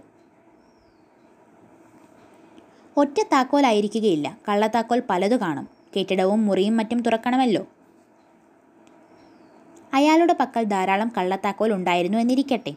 ഈ രേഖകൾ അയാൾ ലണ്ടനിലേക്ക് കൊണ്ടുപോയത് അതിലെ രഹസ്യങ്ങൾ ചോർത്തിയെടുക്കുന്നതിന് വേണ്ടിയായിരുന്നു. അക്കാര്യത്തിൽ എനിക്ക് സംശയമില്ല. അടുത്ത ദിവസം രാവിലെ തന്നെ അവ പഴയ സ്ഥാനത്ത് കൊണ്ടുവയ്ക്കാമെന്നും അയാൾ ഉദ്ദേശിച്ചു കാണും. ഈ കൊടും വഞ്ചനയ്ക്ക് വേണ്ടി ലണ്ടനിൽ ഉണ്ടായിരുന്ന അവസരത്തിലാണ് അയാൾക്ക് മരണം സംഭവിച്ചത്. അതെങ്ങനെ? അയാൾ വൂൾവിച്ചിലേക്ക് മടങ്ങുന്നതിനിടയിലാണ് അയാൾക്ക് മരണം സംഭവിച്ചതും കാരേജിൽ നിന്ന് വെളിയിലേക്ക് എറിയപ്പെട്ടതും ശവശരീരം കിടന്നിരുന്ന ഓൾഡ് ഗേറ്റ് റെയിൽവേ സ്റ്റേഷനിൽ നിന്ന് കുറേ ദൂരെയാണ്. വൂൾവിച്ചിലേക്കാണ് അയാൾ യാത്ര തിരിച്ചത്. ലണ്ടൻ പാലം പിന്നിട്ട് കഴിഞ്ഞിരുന്നു. ലണ്ടൻ പാലം കഴിഞ്ഞിരുന്ന സ്ഥിതിക്ക് നമുക്ക് പലതും ഊഹിക്കാൻ ന്യായമുണ്ട്. ഉദാഹരണത്തിന് യാത്രക്കിടയിൽ വണ്ടിയിൽ വെച്ച് അയാൾ ആരോടെങ്കിലും ഏറ്റുമുട്ടുകയും അങ്ങനെ അയാളുടെ ജീവൻ നഷ്ടപ്പെടുകയും ചെയ്തിരിക്കാം. ഈ സംഘടനത്തിനിടയിൽ രക്ഷപ്പെടാൻ ശ്രമിച്ചു കാണും. അങ്ങനെയായിരിക്കാം റെയിൽവേ ലൈനിൽ വീണു മരിച്ചത്. മറ്റേയാൾ കഥക് വലിച്ചടയ്ക്കുകയും ചെയ്തു കാണും. കനത്ത മൂടൽമഞ്ഞുള്ള ആ രാത്രിയിൽ ആരും ഇതൊന്നും കണ്ടു കാണുകയില്ല. ഷെർലക് ഹോംസ് വിശദീകരിച്ചു. കിട്ടിയിടത്തോളം അറിവ് വെച്ച് ഇതിലും നല്ല വിശദീകരണം കണ്ടെത്താൻ ബുദ്ധിമുട്ടാണ്. ഷെർലക് പക്ഷേ കാര്യങ്ങൾ ഇനിയും നാം പരിഗണിക്കേണ്ടതുണ്ട്. ചിലതൊക്കെ നിങ്ങൾ സ്പർശിക്കാതെ വിട്ടുകളഞ്ഞിരിക്കുന്നു. കാഡഗൻ വെസ്റ്റ് ഇവ മോഷ്ടിച്ചത് ലണ്ടനിൽ കൊണ്ടുപോയി വിൽക്കുന്നതിന് വേണ്ടി ആയിരുന്നുവെന്ന് വാദത്തിനു വേണ്ടി സമ്മതിക്കാം. ലണ്ടനിൽ കൊണ്ടുപോയി വിൽക്കുന്നതിനുള്ള മുൻനിശ്ചയത്തോടു കൂടി ആയിരിക്കണമല്ലോ അയാൾ യാത്ര തിരിച്ചത്. അപ്പോൾ സ്വാഭാവികമായും വിദേശ ഏജന്റുമായി കൂടിക്കാഴ്ചയ്ക്കുള്ള ഏർപ്പാട് ചെയ്തിട്ടുണ്ടാവണം. അന്ന് വൈകുന്നേരം കാഡഗൻ വെസ്റ്റ് മറ്റു പരിപാടികൾ മാറ്റിവെക്കുകയും വേണം. അതിനു പകരം അയാൾ പ്രതിശ്രുത വധുവിനോടൊപ്പം രണ്ട് ടിക്കറ്റുകളുമായി തിയേറ്ററിലേക്ക് പകുതി വഴിയോളം പോവുകയും പെട്ടെന്ന് അപ്രത്യക്ഷനാവുകയുമാണ് ഉണ്ടായത്. ഈ പറയുന്നതെല്ലാം അല്പം അക്ഷമയോടെ കേട്ടുകൊണ്ടിരുന്ന ലെസ്ട്രേഡ് അഭിപ്രായപ്പെട്ടു. ഒരു തിരസ്കരണി. മൈക്രോഫ്റ്റ്. വിചിത്രമായ ഒന്ന്. ഇതുതന്നെയാണ് ഒന്നാമത്തെ തടസ്സവാദം. രണ്ടാമത്തേതു പറയാം. അയാൾ ലണ്ടനിലെത്തി വിദേശ ഏജന്റിനെ സന്ദർശിച്ചു എന്നിരിക്കട്ടെ. രാവിലെ തന്നെ ആ രേഖകൾ പൂർവസ്ഥാനത്ത് വെക്കാത്ത പക്ഷം ആ മോഷണം കണ്ടുപിടിക്കപ്പെടും. പത്തു രേഖകളാണ് അയാൾ എടുത്തുകൊണ്ട് പോയത് പക്ഷേ ഏഴെണ്ണമേ ജഡത്തിന്റെ പോക്കറ്റിൽ ഉണ്ടായിരുന്നുള്ളൂ ബാക്കി മൂന്നെണ്ണം എവിടെ? അയാളത് വഴിയിലെങ്ങും കളയാൻ സാധ്യതയില്ല. അതുപോലെ ഈ ചാരപ്പണിക്ക് കിട്ടിയ പ്രതിഫലം എവിടെ? അയാളുടെ പോക്കറ്റിൽ നല്ലൊരു തുക കാണേണ്ടതല്ലേ? നിങ്ങൾ പറഞ്ഞതൊക്കെ എനിക്ക് മനസ്സിലായി. ലെസ്ട്രേഡാണ് ഈ മറുപടി പറഞ്ഞത്. അദ്ദേഹം തുടർന്നു. നടന്ന കാര്യങ്ങളെപ്പറ്റി വ്യക്തമായ ഒരു ധാരണ എന്റെ മനസ്സിലുണ്ട്. വിൽക്കുന്നതിന് വേണ്ടി തന്നെയാണ് അയാൾ ആ രേഖകൾ അപഹരിച്ചത്. ഏജന്റിനെ കാണുകയും ചെയ്തിരിക്കാം. പ്രതിഫലത്തിന്റെ കാര്യത്തിൽ അവർക്ക് യോജിക്കാൻ കഴിഞ്ഞിരിക്കുകയില്ല. ട്രെയിനിൽ വെച്ച് ആ ഏജന്റ് ഇയാളെ കൊല്ലുകയും അത്യാവശ്യമുള്ള രേഖകൾ അപഹരിക്കുകയും ചെയ്തിരിക്കാം. അതിനുശേഷം ശവശരീരം വണ്ടിക്ക് വെളിയിലേക്ക് ഇട്ടിരിക്കാനാണ് സാധ്യത. ഈ സമീപനം എല്ലാ കാര്യങ്ങളെയും സ്പർശിക്കുന്നില്ലേ? അയാൾക്ക് ടിക്കറ്റുകളില്ലാതെ പോയത് എന്തുകൊണ്ടാണ്? മൈക്രോഫ്റ്റ് സംശയം പ്രകടിപ്പിച്ചു. ആ ടിക്കറ്റിൽ നിന്ന് ഏജന്റിന്റെ വീടിന് ഏറ്റവും അടുത്തുള്ള റെയിൽവേ സ്റ്റേഷൻ ഏതെന്ന് വ്യക്തമാവും. അതുകൊണ്ട് ആ ടിക്കറ്റ് കൂടി കാതകൻ അപഹരിച്ചിരിക്കാം. കൊള്ളാം ലെസ്ട്രേഡ് കൊള്ളാം. കാര്യങ്ങൾ കൂട്ടിച്ചേർക്കാൻ ഈ സമീപനം ഉപകരിക്കും. നിങ്ങൾ പറഞ്ഞത് ശരിയാണെങ്കിൽ ഈ കേസ് അവസാന ഘട്ടത്തിൽ എത്തിയിരിക്കുകയാണെന്ന് പറയാം. എന്നാൽ നാം പരിഗണിക്കേണ്ട ഒരു കാര്യമുണ്ട്. ഒരു വശത്ത് ആ വഞ്ചകൻ കൊല്ലപ്പെട്ടിരിക്കുന്നു. മറുവശത്ത് ബ്രൂസ് പാർട്ടിങ്ടൺ എന്ന അന്തർവാഹിനിയെ സംബന്ധിച്ച രേഖകൾ യൂറോപ്പിൽ എത്തിയിരിക്കണം. നമുക്കിനി ഇക്കാര്യത്തിൽ എന്താണ് ചെയ്യാൻ കഴിയുക? ഷെർലക് നാം മുന്നോട്ടിറങ്ങുക. മൈക്രോഫ്റ്റ് ചാടി എണീറ്റ് തറപ്പിച്ചു പറഞ്ഞു. ഈ പറഞ്ഞ വിശദീകരണം ഒട്ടും സ്വീകാര്യമായി എനിക്ക് തോന്നുന്നില്ല. നിന്റെ ബുദ്ധിശക്തി പ്രയോഗിച്ചേ മതിയാവൂ. ശവം കിടന്നയിടത്തേക്ക് തന്നെ പോവൂ. ബന്ധപ്പെട്ടവരെ കാണുകയും ചെയ്യണം. ഒന്നും ശ്രദ്ധിക്കാതെ പോകരുത്. സ്വന്തം രാജ്യത്തെ സേവിക്കാൻ ഇതുപോലെ ഒരു അവസരം നിനക്ക് മുമ്പ് കിട്ടിയിട്ടുണ്ടാവില്ല. ശരി. വരൂ വാട്സൺ. ഒന്നോ രണ്ടോ മണിക്കൂർ ഞങ്ങളുടെ കൂടെ ചിലവഴിക്കാൻ ലെസ്ട്രേഡിനും കഴിഞ്ഞേക്കും. ഓൾഡ് ഗേറ്റ് സ്റ്റേഷനിൽ ചെന്ന് ഉടൻ തന്നെ ഞങ്ങൾ അന്വേഷണം തുടങ്ങുകയാണ്. Goodbye Mycroft. ഇന്ന് വൈകുന്നതിന് മുമ്പ് ഞാൻ ഒരു റിപ്പോർട്ട് തരാം. പക്ഷേ ഒരു കാര്യം മുൻകൂട്ടി പറയുന്നു. അത്ര വലിയ പ്രതീക്ഷയൊന്നും വെച്ച് പുലർത്തരുത്. ഒരു മണിക്കൂറിന് ശേഷം ഹോംസും ലെസ്ട്രേഡും ഞാനും ഭൂഗർഭ റെയിൽവേ റോഡിലെത്തി. ഓൾഡ് ഗേറ്റ് റെയിൽവേ സ്റ്റേഷന് സമീപം. റെയിൽവേ കമ്പനിക്ക് വേണ്ടി പ്രായമുള്ള ഒരാൾ ഞങ്ങൾക്ക് വിവരങ്ങൾ പറഞ്ഞു തന്നു. ആൾ വളരെ മാന്യനാണ്. ചുവന്നു തുടുത്ത മുഖം. ഇവിടെയാണ് ആ മനുഷ്യന്റെ ശവശരീരം കിടന്നത്. മെറ്റിലിൽ നിന്നും ഏകദേശം മൂന്നടി അകലെ. ഒരിടത്തേക്ക് ചൂണ്ടിക്കൊണ്ട് അയാൾ പറഞ്ഞു. ഇത് മുകളിലുള്ള കെട്ടിടങ്ങളിൽ നിന്ന് വീണതായിരിക്കാൻ ഇടയില്ല. കാരണം ഇവിടെയെങ്ങും ഒരൊറ്റ വാതിൽ പോലും ഇല്ല അതുകൊണ്ട് ഇത് ട്രെയിനിൽ നിന്നും വീഴാൻ മാത്രമേ ഇടയുള്ളൂ. തിങ്കളാഴ്ച അർദ്ധരാത്രിക്ക് കടന്നുപോയ ട്രെയിനിൽ നിന്നാവണം. എത്ര ആലോചിച്ചിട്ടും ഞങ്ങൾ ഞങ്ങൾക്കതേ പറയാൻ കഴിയുന്നുള്ളൂ. അയാൾ വിശദീകരിച്ചു. ആ വണ്ടിക്കുള്ളിൽ വല്ല സംഘടനവും നടന്നതിന്റെ ലക്ഷണമുണ്ടോ? അതാരെങ്കിലും അന്വേഷിച്ചോ? ഹോംസ് ചോദിച്ചു. അതിന്റെ ലക്ഷണമൊന്നും ഉണ്ടായിരുന്നില്ല. ടിക്കറ്റും കണ്ടു കിട്ടിയില്ല. ഒരു വാതിൽ തുറന്നു കടന്ന കാര്യം രേഖപ്പെടുത്തിയിട്ടുണ്ടോ? ഇല്ലല്ലോ. ഇന്ന് രാവിലെ ഞങ്ങൾക്ക് ചില പുതിയ വിവരങ്ങൾ ലഭിച്ചു. തിങ്കളാഴ്ച രാത്രി പതിനൊന്ന് നാൽപ്പതിന് ഒരു സാധാരണ ട്രെയിനിൽ ഓൾഡ് ഗേറ്റ് വഴി കടന്നുപോയ ഒരു യാത്രക്കാരൻ തന്ന വിവരമാണത്. ട്രെയിൻ സ്റ്റേഷനിൽ എത്തുന്നതിന് തൊട്ട് മുമ്പ് ഒരു ശവശരീരം പാളത്തിൽ വീഴുന്ന ശബ്ദം താൻ കേട്ടു എന്ന് അയാൾ പറയുന്നു. കടുത്ത മൂടൽമഞ്ഞുണ്ടായിരുന്നതിനാൽ യാതൊന്നും കാണാൻ കഴിഞ്ഞില്ല. ആ വിവരം പോലീസിൽ അപ്പോൾ അറിയിച്ചിട്ടില്ല. ഇക്കാര്യത്തെപ്പറ്റി മിസ്റ്റർ ഹോംസ് എന്തു പറയുന്നു? ഷെല്ലക് ഹോംസ് വളരെ ഗൗരവത്തിൽ അവിടെയൊക്കെ സൂക്ഷിച്ചു നോക്കിക്കൊണ്ടിരുന്നു. റെയിൽവേ ലൈൻ ഭൂഗർഭത്തിൽ നിന്ന് പുറത്തേക്ക് വരുന്ന ഭാഗമാകയാൽ ഓൾഡ് ഗേറ്റ് ജംഗ്ഷനിൽ ധാരാളം കുറ്റികൾ നാട്ടിയിട്ടുണ്ട്. അദ്ദേഹം അവയിൽ സൂക്ഷിച്ചു നോക്കി ആലോചനയിൽ മുഴുകി. കുറ്റികൾ കുറ്റികൾ ഹോംസ് പെരുപിറുത്തു. അവയ്ക്കെന്താണ് പ്രാധാന്യം? താങ്കൾ എന്താണ് ഉദ്ദേശിക്കുന്നത്? ലെസ്ട്രേഡ് ചോദിച്ചു. ഇതുപോലെ ഒരു സ്ഥാനത്ത് ഇത്രയേറെ കുറ്റികൾ കാണാറില്ലല്ലോ. ഇല്ല വളരെ കുറച്ചേ കാണാറുള്ളൂ. ഇവിടെ ഒരു വളവും കൂടിയുണ്ട്. അങ്ങനെ ധാരാളം കുറ്റികളും വളവും. മിസ്റ്റർ ഹോംസ് ഇതിനെന്താണ് പ്രത്യേകത? താങ്കൾക്ക് വല്ല ബുദ്ധിയും തോന്നിയോ? ഒരാശയം വെറും ഒരു തോന്നൽ അതിൽ കവിഞ്ഞൊന്നുമില്ല. എന്തായാലും ഈ കേസിലുള്ള രസം എനിക്ക് വർദ്ധിച്ചു വരികയാണ്.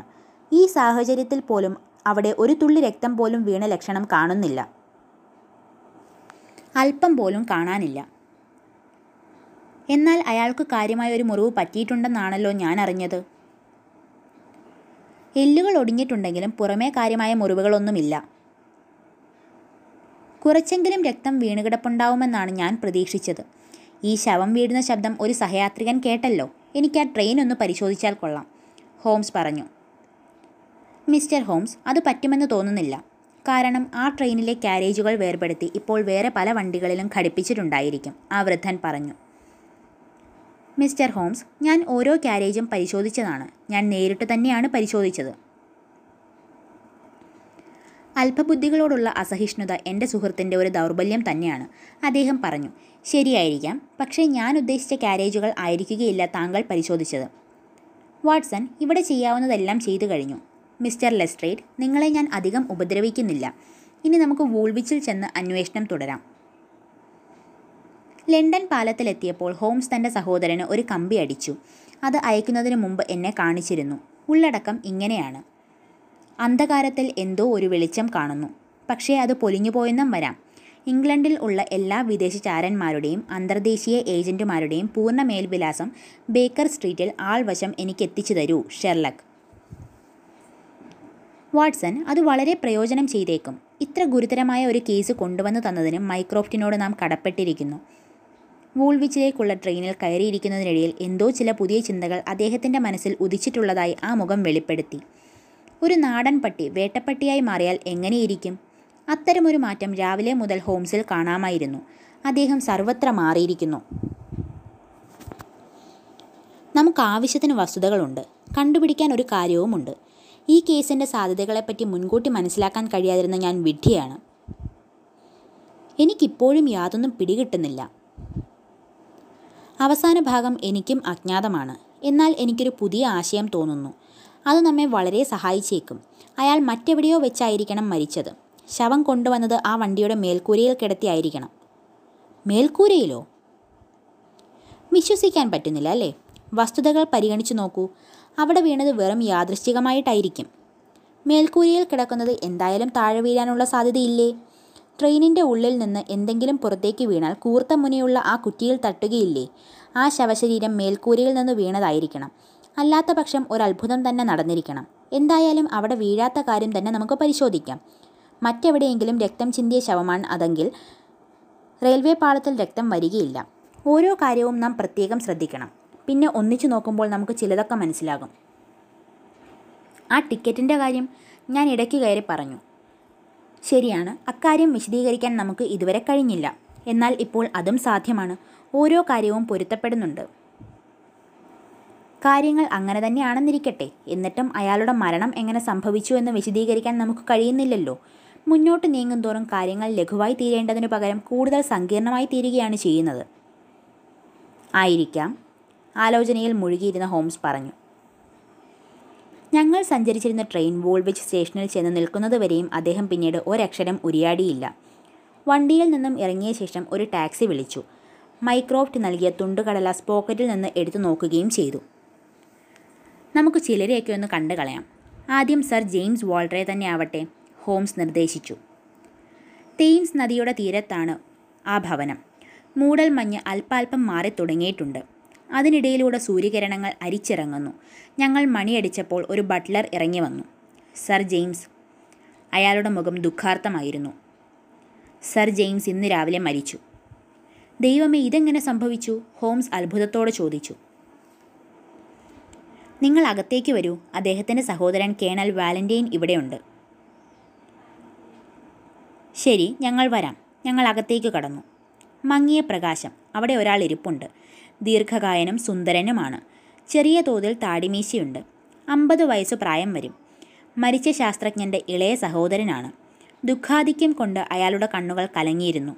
കവിളുകൾ വിളറിയും തലമുടി പതറിയും ഇരിക്കുന്നു. ഒന്നും വ്യക്തമായി പറയാൻ പോലും അദ്ദേഹത്തിന് കഴിയുന്നില്ല. ആ ഭയങ്കരമായ തട്ടിപ്പിന്റെ അനന്തരഫലമാണിത്. എന്റെ സഹോദരൻ സർ ജെയിംസ് വലിയ അഭിമാനിയായിരുന്നു. ഇത്തരം ഒരു സംഭവം അദ്ദേഹത്തെ തകർത്തു കളഞ്ഞു. തന്റെ ഡിപ്പാർട്ട്മെന്റിന്റെ കാര്യക്ഷമതയെപ്പറ്റി അത്യധികം അഭിമാനിച്ചിരുന്ന ആളാണ് അദ്ദേഹം. ഇത് അദ്ദേഹത്തിനേറ്റ ഒരടിയായിരുന്നു ഹൃദയഭേദകം. അന്വേഷണത്തിൽ വിലപ്പെട്ട ചില വിവരങ്ങൾ തന്ന് ഞങ്ങളെ സഹായിക്കാൻ അദ്ദേഹത്തിന് കഴിയുമെന്ന് ഞങ്ങൾ പ്രതീക്ഷിച്ചിരുന്നു ഹോംസ് പറഞ്ഞു. നമ്മെപ്പോലെ അദ്ദേഹവും ഇതിലെ രഹസ്യങ്ങൾ പിടികിട്ടാതെ വിഷമിക്കുകയായിരുന്നു. ഇതെനിക്ക് തീർത്തു പറയാൻ കഴിയും. അദ്ദേഹത്തിന് അറിവുള്ള വിവരങ്ങളെല്ലാം പോലീസിന് നൽകിയിട്ടുണ്ട്. കാഡഗൻ വെസ്റ്റ് കുറ്റക്കാരനാണെന്ന കാര്യത്തിൽ അദ്ദേഹത്തിന് സംശയമുണ്ടായിരുന്നില്ല. പക്ഷേ ബാക്കി കാര്യങ്ങളെപ്പറ്റിയൊന്നും അറിഞ്ഞുകൂടാ വാലന്റൈൻ പറഞ്ഞു. ഇക്കാര്യത്തിൽ എന്തെങ്കിലും പുതിയ വിവരം തരാൻ താങ്കൾക്ക് കഴിയുമോ? എനിക്ക് വായിച്ചും കേട്ടുമുള്ള അറിവേ ഉള്ളൂ. നിസ്സഹകരിക്കുകയാണെന്ന് ധരിക്കരുത്. ഞങ്ങൾ വളരെ വിഷമിച്ചിരിക്കുകയാണ്. മിസ്റ്റർ ഹോംസ് ദയവായി ഈ ഇന്റർവ്യൂ കഴിയുന്നത്ര വേഗം അവസാനിപ്പിക്കണം. ഈ മരണം ഒട്ടും പ്രതീക്ഷിച്ചതല്ല. തിരികെ വണ്ടിയിലേക്ക് കയറുന്നതിനിടയിൽ ഹോംസ് പറഞ്ഞു ഇത് സ്വാഭാവിക മരണമോ ആത്മഹത്യയോ? രണ്ടാമത്തേതാണെങ്കിൽ കൃത്യവിലോപത്തിന് സ്വയം ഏൽപ്പിച്ച ഒരു ശിക്ഷയായി ഇതിനെ കണക്കാക്കിക്കൂടെ? ഈ പ്രശ്നം നമുക്ക് മറ്റൊരവസരത്തിലേക്ക് മാറ്റിവെക്കാം. ഇപ്പോൾ കാഡഗൻ വെസ്റ്റിന്റെ കാര്യത്തിലേക്ക് തന്നെ പിന്തിരിയാം ഹോംസ് പറഞ്ഞു. ചെറുതെങ്കിലും ഭംഗിയുള്ള ഒരു വീടാണത്. പ്രിയപുത്രന്റെ മരണം ആ അമ്മയിൽ കടുത്ത ആഘാതം ഏൽപ്പിച്ചിരിക്കുന്നു വൃദ്ധയായ ആ സ്ത്രീയോട് എന്തെങ്കിലും ചോദിച്ചറിയാൻ ബുദ്ധിമുട്ടുണ്ട്. അടുത്തു തന്നെ ഒരു യുവസുന്ദരി ഇരിക്കുന്നു. Miss violet വെസ്ബറി. അവർ സ്വയം പരിചയപ്പെടുത്തി. പരേതന്റെ പ്രതിശ്രുത വധുവാണ്. അന്ന് ഏറ്റവും ഒടുവിൽ അയാളെ കണ്ടത് മിസ് വയലറ്റ് ആണ്. മിസ്റ്റർ ഹോംസ് അതൊക്കെ വിവരിക്കാൻ എന്നെക്കൊണ്ടാവില്ല ആ സംഭവം നടന്ന ശേഷം ഞാൻ ഒരുപോലെ കണ്ണടച്ചിട്ടില്ല. ആലോചന തന്നെ ആലോചന. രാവും പകലും ആലോചനയാണ്. അതിന്റെ പിന്നിലുള്ള യഥാർത്ഥ കാര്യങ്ങൾ എന്തായിരിക്കുമെന്ന് കണ്ടുപിടിക്കാനാണ് എന്റെ ശ്രമം. ആർദർ ഈ ലോകത്തിലേക്കും ആത്മാർത്ഥതയുള്ളവനും ധീരനും രാജ്യസ്നേഹിയുമായിരുന്നു. തല പോയാലും അദ്ദേഹം അത് ചെയ്യില്ല. തന്റെ അധീനതയിലുള്ള രാഷ്ട്രസംബന്ധമായ ഒരു രഹസ്യം അദ്ദേഹം വിറ്റു പണമാക്കുകയില്ല. അദ്ദേഹത്തെപ്പറ്റി ഈ കേൾക്കുന്നതൊക്കെ അസംബന്ധമാണ് അസംഭവ്യമാണ്. അദ്ദേഹത്തെ നേരിട്ടറിയാവുന്ന ആരും ഇത് വിശ്വസിക്കുകയില്ല. എന്നാൽ വസ്തുതകൾ അങ്ങനെയല്ലല്ലോ മിസ് വെസ്ബറി. അതെ ഞാനത് അംഗീകരിക്കുന്നു. എനിക്കത് വിശദീകരിക്കാൻ സാധ്യമല്ല. അദ്ദേഹത്തിന് പണത്തിന് വല്ല ബുദ്ധിമുട്ടും ഉണ്ടായിരുന്നോ ഇല്ല. അദ്ദേഹത്തിന് വളരെ കുറഞ്ഞ ആവശ്യങ്ങളെ ഉണ്ടായിരുന്നുള്ളൂ. അതിന് ശമ്പളം ധാരാളം മതിയാകുമായിരുന്നു. കുറേ പണം അദ്ദേഹം മിച്ചം വയ്ക്കുകയും ചെയ്തിട്ടുണ്ട്. പുതുവർഷ ആരംഭത്തിൽ ഞങ്ങൾ വിവാഹിതരാവാനിരുന്നതാണ്. അദ്ദേഹത്തിന് എന്തെങ്കിലും മനപ്രയാസമുണ്ടായിരുന്നോ? മിസ് വെസ്ബറി ഞങ്ങളോടെല്ലാം തുറന്നു പറഞ്ഞുകൊള്ളൂ. ഉടനെ അവളിലുണ്ടായ ഭാവവ്യത്യാസം ഹോംസ് ശ്രദ്ധിച്ചു. അവൾ വിളറി വെളുത്തു. മറുപടി പറയാൻ വിസമ്മതിച്ചു. എങ്കിലും ഒടുവിൽ ഇങ്ങനെ പറഞ്ഞു. അതെ അദ്ദേഹത്തിന് എന്തോ മനപ്രയാസം ഉണ്ടായിരുന്നതായി എനിക്കും തോന്നിയിട്ടുണ്ട്. വളരെ നാളുകളായോ?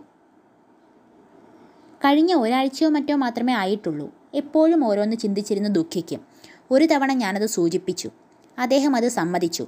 തന്റെ ഔദ്യോഗിക ജീവിതവുമായി ബന്ധപ്പെട്ട കാര്യമാണെന്ന് പറയുകയും ചെയ്തു. അക്കാര്യത്തെപ്പറ്റി നിന്നോട് പോലും പറയുകയില്ല. അത്ര ഗൗരവമുള്ള കാര്യമാണ് എന്നാണ് അദ്ദേഹം പറഞ്ഞത്. പിന്നെ കൂടുതലൊന്നും എനിക്കറിഞ്ഞുകൂടാ. ഹോംസിന് കാര്യത്തിന്റെ ഗൗരവം മനസ്സിലായി. മിസ് വെസ്ബറി തുടർന്നോളൂ. അദ്ദേഹത്തിനെതിരായ കാര്യങ്ങളാണെങ്കിൽ പോലും പറഞ്ഞുകൊള്ളൂ. കാര്യങ്ങളുടെ കിടപ്പ് എങ്ങനെയാണെന്ന് നമുക്ക് പറയാൻ കഴിയില്ലല്ലോ. എനിക്ക് കൂടുതലായിട്ടൊന്നും പറയാനില്ല. രണ്ട് തവണ എന്നോട് എന്തോ പറയാൻ അദ്ദേഹം തുനിഞ്ഞതാണ്. ഒരു ദിവസം വൈകിട്ട് ആ രഹസ്യരേഖയുടെ പ്രാധാന്യത്തെപ്പറ്റി എന്നോട് പറഞ്ഞു. അതിനു വിദേശചാരന്മാർ നല്ല തുക തരുമെന്ന് കൂടി അദ്ദേഹം പറഞ്ഞതായിട്ടാണ് എന്റെ ഓർമ്മ. ഹോംസിന്റെ മുഖം കൂടുതൽ ഗൗരവപൂർണമായി മറ്റെന്തെങ്കിലും പറഞ്ഞോ? ഈ വക കാര്യങ്ങളിൽ നമുക്ക് കൈമിടുക്കില്ലെന്നും നല്ല വഞ്ചകന്മാർ ഇതൊക്കെ നിഷ്പ്രയാസം സാധിക്കുമെന്നും അദ്ദേഹം പറഞ്ഞു. ഇത്തരം കാര്യങ്ങൾ അടുത്ത കാലത്ത് മാത്രമാണോ പറഞ്ഞു തുടങ്ങിയത്? അതെ വളരെ അടുത്ത കാലത്താണ്. അന്ന് സന്ധിക്ക് നടന്ന കാര്യങ്ങൾ കൂടി പറയുമോ? ഞങ്ങൾ തിയേറ്ററിലേക്ക് പോവുകയായിരുന്നു. ഒരു വണ്ടി ഓടിച്ചു പോവാൻ പോലും കഴിയാത്ത വിധം മൂടൽമഞ്ഞ് വ്യാപിച്ചിരുന്നു. അതിനാൽ ഞങ്ങൾ കാൽനടയായിട്ടാണ് പോയത്. ഓഫീസിന്റെ അടുത്തായപ്പോൾ അദ്ദേഹം ആ മൂടൽമഞ്ഞിനുള്ളിലേക്ക് ഓടിമറഞ്ഞു. ഒന്നും പറയാതെയോ? എന്തോ ഒരു ശബ്ദം ഉച്ചത്തിൽ പുറപ്പെടുവിച്ചു. അത്രമാത്രം. ഞാൻ ഏറെ നേരം കാത്തിരുന്നു. പിന്നെ ഒരിക്കലും അദ്ദേഹം തിരികെ വന്നില്ല. അടുത്ത ദിവസം രാവിലെ ഓഫീസ് തുറന്നതോടെ അദ്ദേഹത്തെ അന്വേഷിച്ച് അവരിവിടെ എത്തി. ഭയങ്കരമായ ആ വാർത്ത അറിഞ്ഞപ്പോൾ ഏകദേശം പന്ത്രണ്ട് മണിയായി. മിസ്റ്റർ ഹോംസ് അദ്ദേഹത്തിന്റെ അഭിമാനമെങ്കിലും അതുമാത്രമെങ്കിലും കാത്തു സൂക്ഷിക്കാൻ താങ്കൾക്ക് കഴിയുമോ? അദ്ദേഹത്തിന് അത്രമാത്രം മതി. ഹോംസ് ദുഃഖത്തോടെ തലകുലുക്കി. വരൂ വാട്സൺ. നമുക്ക് വേറെ സ്ഥലങ്ങളിലും പോകാനുണ്ടല്ലോ. ആ രേഖകൾ സൂക്ഷിച്ചിരുന്ന ഓഫീസിലേക്ക് നമുക്കിനി പോകാം. ഇയാൾ പണ്ടേ ഒരു ദുഷ്ടനാണ്. നമ്മുടെ അന്വേഷണം അത് കുറെ കൂടി വെളിപ്പെടുത്തും. കാർ നീങ്ങിത്തുടങ്ങിയപ്പോൾ ഹോംസ് അഭിപ്രായപ്പെട്ടു. അടുത്തു വരുന്ന കല്യാണമാണ് ഈ കുറ്റകൃത്യത്തിന് അയാളെ പ്രേരിപ്പിച്ചത്. അയാൾക്ക് സ്വാഭാവികമായും പണം ആവശ്യമായിരുന്നു. ഇതേപ്പറ്റി പറഞ്ഞു തുടങ്ങിയത് മുതൽ ഈ ആശയം അയാളുടെ മനസ്സിലുണ്ടായിരുന്നു. ഈ കൊടും ചതിയെപ്പറ്റി തുറന്നു പറഞ്ഞ് അയാൾ ആ പെൺകുട്ടിയുടെ മനസ്സും മാറ്റിയെടുത്തു. അത് വളരെ മോശമായിപ്പോയി. ഹോംസ് എന്നാൽ അവളെ അതിന് കുറ്റപ്പെടുത്തിക്കൂടാ? അവൾ അതിന് സമ്മതിച്ചിരുന്നെങ്കിൽ അവളെ പെരുവഴിയിൽ നിർത്തിയിട്ട് അവൻ കടന്നുകളയുമായിരുന്നു? തികച്ചും ശരിയാണ്. എന്നാൽ അവർക്ക് ഈ കേസിൽ നിന്നും ഒഴിഞ്ഞുമാറാൻ ഒരുവിധത്തിലും സാധ്യമല്ല. മിസ്റ്റർ സിഡ്നി ജോൺസൺ എന്ന സീനിയർ ക്ലർക്കിനെ ഞങ്ങൾ ഓഫീസിൽ ചെന്ന് കണ്ടു. ചെന്നിരിക്കുന്നത് ഹോംസ് ആണെന്നറിഞ്ഞപ്പോൾ അദ്ദേഹം വലിയ ആദരവ് പ്രകടിപ്പിച്ചു. അയാൾ ശരിയായ മാനസിക സംഘർഷം അനുഭവിക്കുന്നുണ്ടെന്ന് വ്യക്തമായിരുന്നു. മിസ്റ്റർ ഹോംസ് ഇതെല്ലാം വളരെ കഷ്ടമായിപ്പോയി. ഞങ്ങളുടെ മേലുദ്യോഗസ്ഥൻ മരിച്ച വിവരം താങ്കൾ അറിഞ്ഞോ? ഞങ്ങളിപ്പോൾ അവിടെ നിന്നാണ് വരുന്നത്. ഇവിടെ എല്ലാം അവതാളത്തിലാണ്. ഞങ്ങളുടെ മേധാവി മരിച്ചു. കാഡഗൻ വെസ്റ്റും മരിച്ചു. ഞങ്ങളുടെ വിലപ്പെട്ട രേഖകൾ നഷ്ടപ്പെട്ടു. ഗവൺമെന്റ് ജീവനക്കാർക്ക് ആവശ്യമായ ഉത്തരവാദിത്ത ബോധത്തോടു കൂടിയാണ് തിങ്കളാഴ്ച ഞങ്ങൾ ഓഫീസ് പൂട്ടിയിട്ട് പോയത്. എന്റെ ദൈവമേ എനിക്കത് ചിന്തിക്കാൻ തന്നെ കഴിയുന്നില്ല. ആ വെസ്റ്റ് അല്ലാതെ മറ്റാരും ഇത് ചെയ്യുകയില്ല. അയാളുടെ ദുഷ്ടസ്വഭാവം നിങ്ങൾക്ക് അറിയാമായിരുന്നില്ലേ? പിന്നെ? എനിക്ക് മറ്റൊരു മാർഗവും ഉണ്ടായിരുന്നില്ല. എന്നിട്ടും എനിക്ക് എന്നെ വിശ്വസിക്കുന്നത് പോലെ അയാളെയും വിശ്വസിക്കേണ്ടി വന്നു. തിങ്കളാഴ്ച എത്ര മണിക്കാണ് ഓഫീസ് പൂട്ടിയത്? അഞ്ച് മണിക്ക്. നിങ്ങൾ തന്നെയാണോ പൂട്ടിയത്? എന്നും ഞാൻ തന്നെയാണ് ഏറ്റവും ഒടുവിൽ ഓഫീസിൽ നിന്ന് പോകുന്നത്. ആ രേഖകൾ എവിടെയായിരുന്നു? ആ സേഫിലായിരുന്നു. അവിടെ തന്നെയാണ് ഞാൻ വെച്ചത്. ഈ കെട്ടിടത്തിന് കാവൽക്കാരില്ലേ? ഉണ്ട്. പക്ഷേ അയാൾക്ക് ഇതുമാത്രമല്ല നോക്കാനുള്ളത്. ഒരു പഴയ പട്ടാളക്കാരനാണ്. വളരെ വിശ്വസ്തനാണ്. അന്ന് രാത്രി അയാൾ ഈ നടന്നതൊന്നും അറിഞ്ഞില്ല. അത്ര കടുത്ത മൂടൽമഞ്ഞാണ് അന്നുണ്ടായിരുന്നത്. അസമയത്ത് ഈ രേഖകൾ കൈവശപ്പെടുത്തണമെങ്കിൽ കാഡഗൻ വെസ്റ്റിന്റെ പക്കൽ മൂന്ന് താക്കോലുകൾ ഉണ്ടായിരുന്നിരിക്കണമല്ലേ? ശരിയാണ്. പുറത്തെ വാതിലിന്റെയും ഓഫീസിന്റെയും പിന്നെ ഈ സേഫിന്റെയും സർ ജെയിംസ് വാൾട്ടറിന്റെയും നിങ്ങളുടെയും പക്കൽ മാത്രമാണല്ലോ ആ താക്കോലുകൾ ഉണ്ടായിരുന്നത്. പുറംവാതിലിന്റെയും ഓഫീസിന്റെയും താക്കോൽ എന്റെ പക്കൽ ഉണ്ടായിരുന്നില്ല. സേഫിന്റെ താക്കോൽ മാത്രം. സർ ജെയിംസ് നല്ല അടുക്കും ചിട്ടയുമുള്ള ആളായിരുന്നോ? അതെ അങ്ങനെയാണ് ഞാൻ കരുതുന്നത്. മൂന്ന് താക്കോലുകളും അദ്ദേഹം ഒരേ വളയത്തിലാണ് സൂക്ഷിച്ചിരുന്നത്. അങ്ങനെ അവ കിടക്കുന്നത് ഞാൻ ധാരാളം കണ്ടിട്ടുണ്ട്. അദ്ദേഹം ലണ്ടനിലേക്ക് പോയപ്പോൾ ആ വളയവും കൊണ്ടുപോയിരുന്നോ? അങ്ങനെയാണ് അദ്ദേഹം പറഞ്ഞത്. നിങ്ങളുടെ താക്കോൽ എപ്പോഴെങ്കിലും നഷ്ടപ്പെട്ടിട്ടുണ്ടോ? ഒരിക്കലുമില്ല. അങ്ങനെ വെസ്റ്റ് കുറ്റവാളിയാണെങ്കിൽ അയാളുടെ പക്കൽ കള്ളത്താക്കോൽ ഉണ്ടായിരുന്നുവെന്ന് വേണം കരുതാൻ. മറ്റൊരു കാര്യം കൂടി ചോദിക്കട്ടെ. ഈ ഓഫീസിലെ ഒരു ക്ലർക്കിനെ ഈ രഹസ്യം കൈമാറണമെന്നുണ്ടെങ്കിൽ ആ രേഖകൾ പകർത്തിയെടുക്കുന്നതല്ലേ നല്ലത്? ഇയാൾ ചെയ്തതുപോലെ അസൽ രേഖകൾ മോഷ്ടിക്കുന്നത് മണ്ടത്തരമല്ലേ? അത് ഭംഗിയായി പകർത്തിയെടുക്കാൻ നല്ല സാങ്കേതിക വിജ്ഞാനം വേണം. സർ ജെയിംസിനോ നിങ്ങൾക്കോ വെസ്റ്റിനോ അത്രത്തോളം സാങ്കേതിക വിജ്ഞാനമില്ലേ? തീർച്ചയായും ഞങ്ങൾക്കുണ്ട്. എന്നാൽ മിസ്റ്റർ ഹോംസ് നിങ്ങളൊരു കാര്യം ചെയ്യണം. ആവശ്യമില്ലാതെ എന്നെ ഇതിലേക്ക് വലിച്ചഴയ്ക്കരുത്. ആ രേഖകൾ വെസ്റ്റിന്റെ പക്കൽ നിന്ന് തന്നെ കണ്ടുകിട്ടിയ സ്ഥിതിക്ക് ഇങ്ങനെ ഊഹാപോഹങ്ങൾ നടത്തുന്നത് എന്തിനാണ്? സുരക്ഷിതമായി പകർപ്പെടുക്കാൻ കഴിയുമെങ്കിൽ അത് കൊടുത്താലും പണം കിട്ടും. പിന്നെ അസൽ മോഷ്ടിക്കാൻ അയാൾ തുനിഞ്ഞത് പ്രത്യേകം ശ്രദ്ധിക്കപ്പെടേണ്ട കാര്യമാണ്. ആയിരിക്കാം. സംശയമില്ല. പക്ഷേ അയാൾ അങ്ങനെ ചെയ്തു. എത്ര അന്വേഷണം നടത്തിയിട്ടും വ്യക്തമാവാത്ത ചില കാര്യങ്ങളുണ്ട്. മൂന്ന് രേഖകൾ ഇപ്പോഴും കണ്ടുകിട്ടിയിട്ടില്ല. ഞാൻ അറിഞ്ഞിടത്തോളം അവയാണ് ഏറ്റവും പ്രധാനപ്പെട്ട രേഖകൾ. അതെ അങ്ങനെ തന്നെയാണ്. ഈ മൂന്ന് രേഖകൾ കൈവശമുള്ള ഒരാളിന് ബാക്കി ഏഴെണ്ണം കൂടാതെ തന്നെ ബ്രൂസ് പാർട്ടിങ്ടൺ അന്തർവാഹിനി നിർമ്മിക്കാൻ കഴിയുമെന്ന് നിങ്ങൾ അർത്ഥമാക്കുന്നുണ്ടോ? നാവികസേന അധികൃതർക്ക് അങ്ങനെയാണ് ഞാൻ റിപ്പോർട്ട് കൊടുത്തിരിക്കുന്നത്. എന്നാൽ തിരികെ കിട്ടിയ രേഖകളിൽ ഒന്നിൽ കണ്ട ചിത്രം വീണ്ടും പരിശോധിച്ചപ്പോൾ എന്റെ പഴയ അഭിപ്രായത്തിൽ ഉറച്ചു നിൽക്കാൻ എനിക്ക് കഴിയുന്നില്ല. സ്വയം ക്രമീകരിക്കപ്പെടുന്ന ദ്വാരങ്ങളോട് കൂടിയ ഇരട്ട വാൽവുകളുടെ ചിത്രമായിരുന്നു അത്. സ്വയം കണ്ടുപിടിക്കുന്നതുവരെ വിദേശികൾക്ക് ഈ അന്തർവാഹിനി നിർമ്മിക്കാൻ സാധ്യമല്ല. ഈ ബുദ്ധിമുട്ട് അവർ താമസം വിന പരിഹരിച്ചേക്കുമെന്ന് തോന്നുന്നു. എങ്കിലും നഷ്ടപ്പെട്ട ആ രേഖകൾ തന്നെയല്ലേ ഏറ്റവും പ്രധാനം? അങ്ങനെ തന്നെ. സംശയമില്ല. താങ്കളുടെ അനുവാദത്തോടു കൂടി ഇവിടേക്ക് ഒന്ന് ചുറ്റിക്കറങ്ങിയാൽ കൊള്ളാമെന്നുണ്ട്. വേറെ ചോദ്യങ്ങളൊന്നും ഓർമ്മ വരുന്നില്ല. സേഫിന്റെ പൂട്ടും ആ മുറിയുടെ കഥകും ജനലിന്റെ ഇരുമ്പ് ഷട്ടറുകളും ഹോംസ് പരിശോധിച്ചു. ഞങ്ങൾ പുറത്തെ പുൽത്തകടിയിൽ എത്തിയപ്പോഴാണ് അദ്ദേഹത്തിന്റെ ശ്രദ്ധ മറ്റൊരു കാര്യത്തിൽ പതിഞ്ഞത്. ജനലിന്റെ അരികിലായി ഒരു വാകച്ചെടി നിൽപ്പുണ്ട്. അതിന്റെ പല കമ്പുകളും ഒടിക്കുകയോ മുറിക്കുകയോ ചെയ്തിട്ടുണ്ട്. ലെൻസ് ഉപയോഗിച്ച് അദ്ദേഹം അത് വളരെ സൂക്ഷ്മമായി പരിശോധിച്ചു. തറയിൽ കറുത്ത എന്തോ പാടുകൾ അവ്യക്തമായി കാണുന്നുണ്ടായിരുന്നു. അതും പരിശോധിച്ചു. ആ ജനലിന്റെ ഇരുമ്പ് ഷട്ടറുകൾ അടയ്ക്കുന്നതിന് അദ്ദേഹം ചീഫ് ക്ലർക്കിനോട് ആവശ്യപ്പെട്ടു. അവ മധ്യത്തിൽ ചേർന്നടയുന്നില്ല. അക്കാര്യം ഹോംസ് എനിക്ക് കാണിച്ചു തന്നു. അതുവഴി നോക്കിയാൽ മുറിയിൽ എന്താണ് നടക്കുന്നതെന്ന് ആർക്കും കാണാൻ കഴിയും. ഈ മൂന്ന് ദിവസത്തിനുള്ളിൽ തെളിവുകൾ മിക്കതും അഥവാ എല്ലാം തന്നെ നശിച്ചു കഴിഞ്ഞു. വൂൾവിച്ചിലെ അന്വേഷണം മതിയാക്കാം. ഇവിടെ നിന്നും പ്രതീക്ഷിച്ചത്ര വിവരങ്ങൾ ലഭിച്ചില്ല. ലണ്ടനിൽ നിന്ന് കൂടുതൽ വല്ല വിവരങ്ങളും കിട്ടുമോ എന്ന് ശ്രമിച്ചു നോക്കാം. എങ്കിലും വൂൾവിച്ച് സ്റ്റേഷൻ വിടുന്ന ഞങ്ങളുടെ കറ്റയിൽ ഒരു കതിരി ചേർക്കാൻ സാധിച്ചു. തിങ്കളാഴ്ച രാത്രി കാഡഗൻ വെസ്റ്റിനെ കണ്ടതായി ടിക്കറ്റ് ഓഫീസിലെ ക്ലർക്ക് തറപ്പിച്ചു പറയുന്നു. അയാൾക്ക് വെസ്റ്റിനെ കണ്ടാൽ നല്ലവണ്ണം അറിയാം. കാഡഗൻ വെസ്റ്റിന്റെ കൂടെ ആരും ഉണ്ടായിരുന്നില്ല. ഒരു മൂന്നാം ക്ലാസ് ടിക്കറ്റാണ് എടുത്തത്. അയാളുടെ വിളറി പിടിച്ച പെരുമാറ്റം ക്ലർക്ക് പ്രത്യേകം ശ്രദ്ധിച്ചിരുന്നു. ബാക്കി വന്ന ചില്ലറ എടുക്കാൻ പോലും കഴിയാത്ത വിധം അയാളുടെ കൈ വിറച്ചിരുന്നു. ഒടുവിൽ ക്ലർക്ക് സഹായിക്കേണ്ടി വന്നു. ഏഴ് മുപ്പതിന് ആ യുവതിയെ ഉപേക്ഷിച്ചു പോന്ന വെസ്റ്റിന് കയറിപ്പോകാവുന്ന ആദ്യത്തെ ട്രെയിൻ എട്ട് പതിനഞ്ചിനാണെന്ന് സമയവിവര പട്ടികയിൽ നിന്ന് വ്യക്തമായി. വാട്സൺ നമുക്ക് കാര്യങ്ങൾ ഒന്നുകൂടി വിലയിരുത്തി നോക്കാം. നാം ഒന്നിച്ചു നടത്തിയ അന്വേഷണങ്ങളിൽ ഇത്രത്തോളം വിഷമം പിടിച്ച മറ്റൊന്ന് ഉണ്ടായിരുന്നോ എന്നെനിക്ക് നിശ്ചയമില്ല. ഓരോ ചുവട് മുന്നോട്ട് വയ്ക്കും തോറും വൈഷമ്യങ്ങൾ ഏറിയേറി വരികയാണ്. എങ്കിലും ഇതിനോടകം തന്നെ നാം അഭികാമ്യമായ പുരോഗതി കൈവരിച്ചിട്ടുണ്ട് ഹോംസ് ആശ്വസിച്ചു. വൂൾവിച്ചിൽ നാം നടത്തിയ അന്വേഷണ ഫലങ്ങൾ കാഡഗൻ വെസ്റ്റിന് അനുകൂലമല്ല. എന്നാൽ ജനൽ പഴുതു നൽകുന്ന സൂചന അയാൾക്ക് കുറേ അനുകൂലമാണെന്ന് പറയാം. ഉദാഹരണത്തിന് ഏതോ വിദേശ ഏജന്റ് അയാളെ സമീപിച്ചു എന്നിരിക്കട്ടെ. ഇതേപ്പറ്റി മറ്റാരോടും പറയുകയില്ലെന്ന് അവർ പ്രതിജ്ഞ ചെയ്തു കാണും. എന്നിട്ടും ചിന്താഭാരം മൂലം അയാൾ പ്രതിശ്രുത വധുവിനോട് ചിലതൊക്കെ പറയുന്നു. ആ യുവതിയോടൊപ്പം തിയേറ്ററിലേക്ക് പോയ അയാൾ പ്രസ്തുത ഏജന്റിനെ അവിചാരിതമായി കണ്ടിരിക്കാം. അവർ ഓഫീസിലേക്ക് പോവുകയും ചെയ്തു. വെസ്റ്റ് ഒരു എടുത്തുചാട്ടക്കാരനല്ലേ? ധൃതി പിടിച്ച് തീരുമാനങ്ങൾ എടുക്കും സ്വന്തം കർത്തവ്യങ്ങളെപ്പറ്റിയെല്ലാം അയാൾ മറന്നു കാണും ആ ഏജന്റിനെ പിന്തുടർന്ന വെസ്റ്റ് ജനലിന്റെ അരികിലെത്തിയിട്ടുണ്ടാവണം. ആ രേഖകൾ മോഷ്ടിക്കാനുള്ള മാർഗങ്ങൾ അവർ കണ്ടെത്തുകയും പിന്നീട് മോഷ്ടിക്കുകയും ചെയ്തിരിക്കണം. വിദേശ ഏജന്റ് അസൽ രേഖകൾ തന്നെ ആവശ്യപ്പെട്ടിരിക്കാം. പകർപ്പുകൾ എടുക്കാഞ്ഞത് എന്തുകൊണ്ട് എന്ന ചോദ്യത്തിന് ഇത് മറുപടിയാകും. അടുത്ത നടപടി എന്താണ്? ഇനിയും നാം വിഷമപ്രശ്നങ്ങളിലേക്ക് വരികയാണ്. എന്തെങ്കിലും സംഘട്ടനമുണ്ടായി എങ്കിൽ കാഡഗൻ വെസ്റ്റ് ആ ദുഷ്ടനെ പിടികൂടുകയും ബഹളം വയ്ക്കുകയും ചെയ്യാനാണ് സാധ്യത. അയാൾ അങ്ങനെ ചെയ്തതായി കാണുന്നില്ല. അതിന്റെ കാരണം നമുക്കറിഞ്ഞുകൂടാ ഒരു ഔദ്യോഗിക മേധാവി ആയിരിക്കുമോ ആ രേഖകൾ എടുത്തത്? വെസ്റ്റിന്റെ നടപടി വിശദീകരിക്കാൻ അത് ഉപകരിക്കും.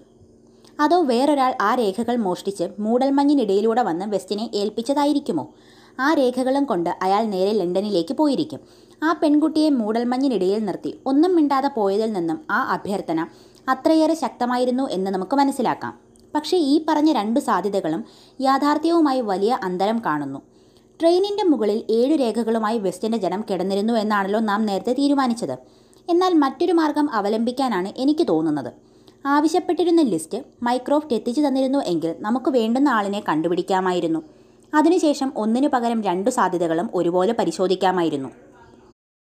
ഞങ്ങൾ ബേക്കർ സ്ട്രീറ്റിലെത്തിയപ്പോൾ മൈക്രോഫ്റ്റ് അയച്ച ആൾ അവിടെ കാത്തുനിൽപ്പുണ്ടായിരുന്നു.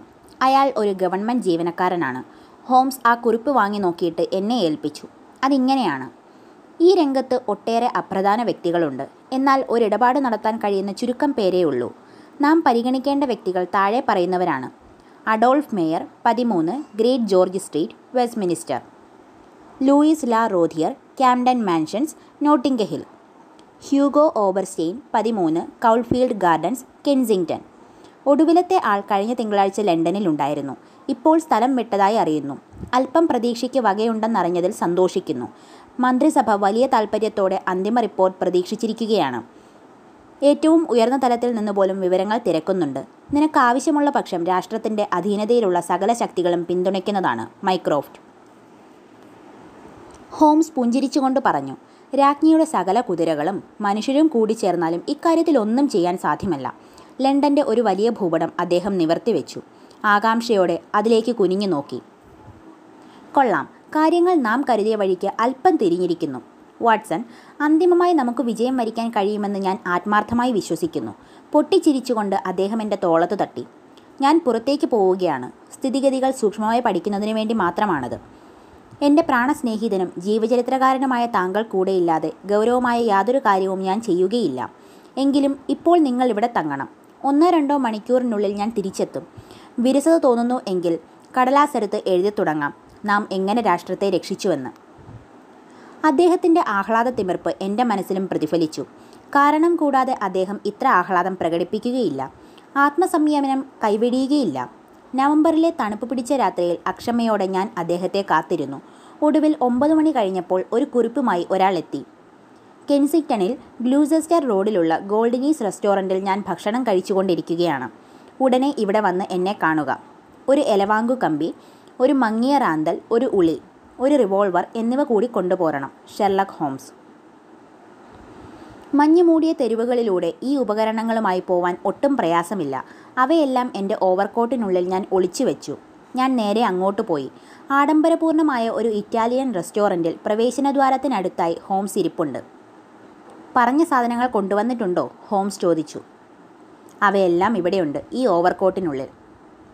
കൊള്ളാം. ഞാൻ ചെയ്ത കാര്യങ്ങളുടെ ഒരു ലഘു വിവരണം തരാം. ഇനി ചെയ്യാനുള്ള കാര്യങ്ങളും സൂചിപ്പിക്കാം. വാട്സൺ അയാളുടെ ശവശരീരം ട്രെയിനിന്റെ മേൽക്കൂരയ്ക്ക് മുകളിൽ എടുത്തു വെക്കുകയാണ് ഉണ്ടായത് മേൽക്കൂരയ്ക്ക് മുകളിൽ നിന്നാണ് വണ്ടിക്കുള്ളിൽ നിന്നല്ല ശവശരീരം വീണതെന്ന് ഞാൻ പറഞ്ഞിരുന്ന കാര്യം ഓർക്കുമല്ലോ. അത് വീണത് പാലത്തിൽ നിന്നായിക്കൂടെ? അത് സംഭവ്യമല്ലെന്ന് ഞാൻ തീർത്തു പറയാം. മേൽക്കൂര പരിശോധിച്ചാൽ അത് അല്പം ഉരുണ്ടതാണെന്ന് കാണാം. അതിനു ചുറ്റും വേലികൾ സ്ഥാപിച്ചിട്ടില്ല.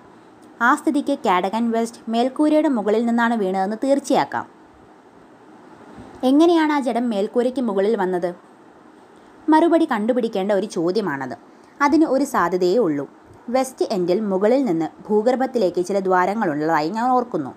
അത്തരം ഒരു ദ്വാരത്തിന്റെ തൊട്ട് കീഴിൽ ട്രെയിൻ നിർത്തിയിരുന്നാൽ അതുവഴി മേൽക്കൂരയിലേക്ക് ശവം ഇടാൻ സാധ്യതയില്ലേ? അതിന് ഒട്ടും സാധ്യതയുണ്ടെന്ന് എനിക്ക് തോന്നുന്നില്ല. ഇവിടെ ഒരു പഴമൊഴിയാണ് നമുക്ക് ആധാരം. ഗതി കെട്ടാൽ പുലി പുല്ലും തിന്നും. മറ്റു വഴികളെല്ലാം അടയുമ്പോൾ ഏതൊരു അസാധ്യതയെയും നാം സത്യസന്ധമെന്ന് കരുതണം. ഇക്കാര്യത്തിൽ അതാണ് സംഭവിച്ചിരിക്കുന്നത്. ഈയിടെ ലണ്ടൻ പട്ടണം വിട്ട ഏജന്റ് ഈ ഭൂഗർഭത്തിന് മുകളിൽ സ്ഥാപിച്ചിട്ടുള്ള ധാരാളം വീടുകളിൽ താമസിച്ചിട്ടുണ്ട്. ഞാൻ കുറേ സമയം പാഴാക്കിയത് എന്തിനാണെന്ന് മനസ്സിലായല്ലോ? ഓഹോ ഇതറിയാനായിരുന്നോ? അതെ അതിനു തന്നെയായിരുന്നു. കൗൾഫീൽഡ് ഗാർഡൻസിലുള്ള ഹ്യൂഗോ ഓബർസ്റ്റെയിൻ ആയിരുന്നു എന്റെ നോട്ടപ്പുള്ളി. ഗ്ലൗസസ്റ്റർ റോഡ് സ്റ്റേഷനിലാണ് ഞാൻ അന്വേഷണം ആരംഭിച്ചത്. അവിടുത്തെ ഒരു ഉദ്യോഗസ്ഥൻ വളരെ സഹായിച്ചു. അയാൾ എന്നോടൊപ്പം റെയിൽവേ ട്രാക്കിൽ കൂടി കുറേ ദൂരം നടന്നു. കൗൾഫീൽഡ് ഗാർഡൻസിന്റെ പിൻഭാഗത്തുള്ള കോണിപ്പടി റെയിൽവേ ലൈനിലേക്ക് തുറന്നു കിടക്കുകയാണെന്ന് അദ്ദേഹം എനിക്ക് കാണിച്ചു തന്നു. മറ്റൊരു കാര്യം കൂടി ട്രെയിനുകൾ കുറുകെ കടക്കുന്ന സ്ഥലമായതുകൊണ്ട് ഏതാനും മിനിറ്റ് നേരം അവ അവിടെ നിർത്താറുണ്ടത്രേ. ഹോംസ് ഇത് ധാരാളം മതി. നിങ്ങളിത് നേടിയല്ലോ. ഇതുവരെ ഇതുവരെ കുഴപ്പമില്ല. വാട്സൺ നാം മുന്നേറുന്നുണ്ടെങ്കിലും ലക്ഷ്യം ഇനിയും വളരെ അകലെയാണ്. കൗൾഫീൽഡ് ഗാർഡൻസിന്റെ പിൻഭാഗം കണ്ടതിനു ശേഷം അതിന്റെ മുൻഭാഗവും ഞാൻ സന്ദർശിച്ചു. പക്ഷേ പക്ഷി പറന്നു കളഞ്ഞതായി എനിക്ക് ബോധ്യം വന്നു. അതൊരു വലിയ വീടാണ്. മിനുക്കുപണികൾ ചെയ്തിട്ടില്ല. പുറമേ നിന്ന് നോക്കിയാൽ അങ്ങനെയാണ് തോന്നുക. ഒബീർ സ്റ്റെയിൻ വിശ്വസ്തനായ ഒരു ഭൃത്യനോടൊപ്പമാണ് അവിടെ താമസിച്ചിരുന്നത്. കൊള്ള ചെയ്തു കിട്ടിയ രേഖകൾ കൈമാറുന്നതിന് വേണ്ടിയായിരിക്കാം അയാൾ യൂറോപ്പിലേക്ക് പോയിരിക്കുന്നത്. എന്നാൽ ഭൂഖണ്ഡം വിട്ടുപോകുമെന്ന് എനിക്ക് തോന്നുന്നില്ല. കാരണം അയാളെ പിടികൂടുമെന്ന സംശയിക്കത്തക്ക കാരണങ്ങളൊന്നുമില്ലല്ലോ. ആരും അയാളെ തേടി ചെല്ലുമെന്നും ഭയപ്പെടാനില്ല. തൽക്കാലം ഇങ്ങനെ മാത്രമേ നമുക്ക് അനുമാനിക്കാൻ കഴിയൂ. അയാളെ അറസ്റ്റ് ചെയ്യാൻ നിയമാനുസൃതമുള്ള ഒരു വാറണ്ട് സമ്പാദിക്കാൻ നമുക്ക് കഴിയുമോ?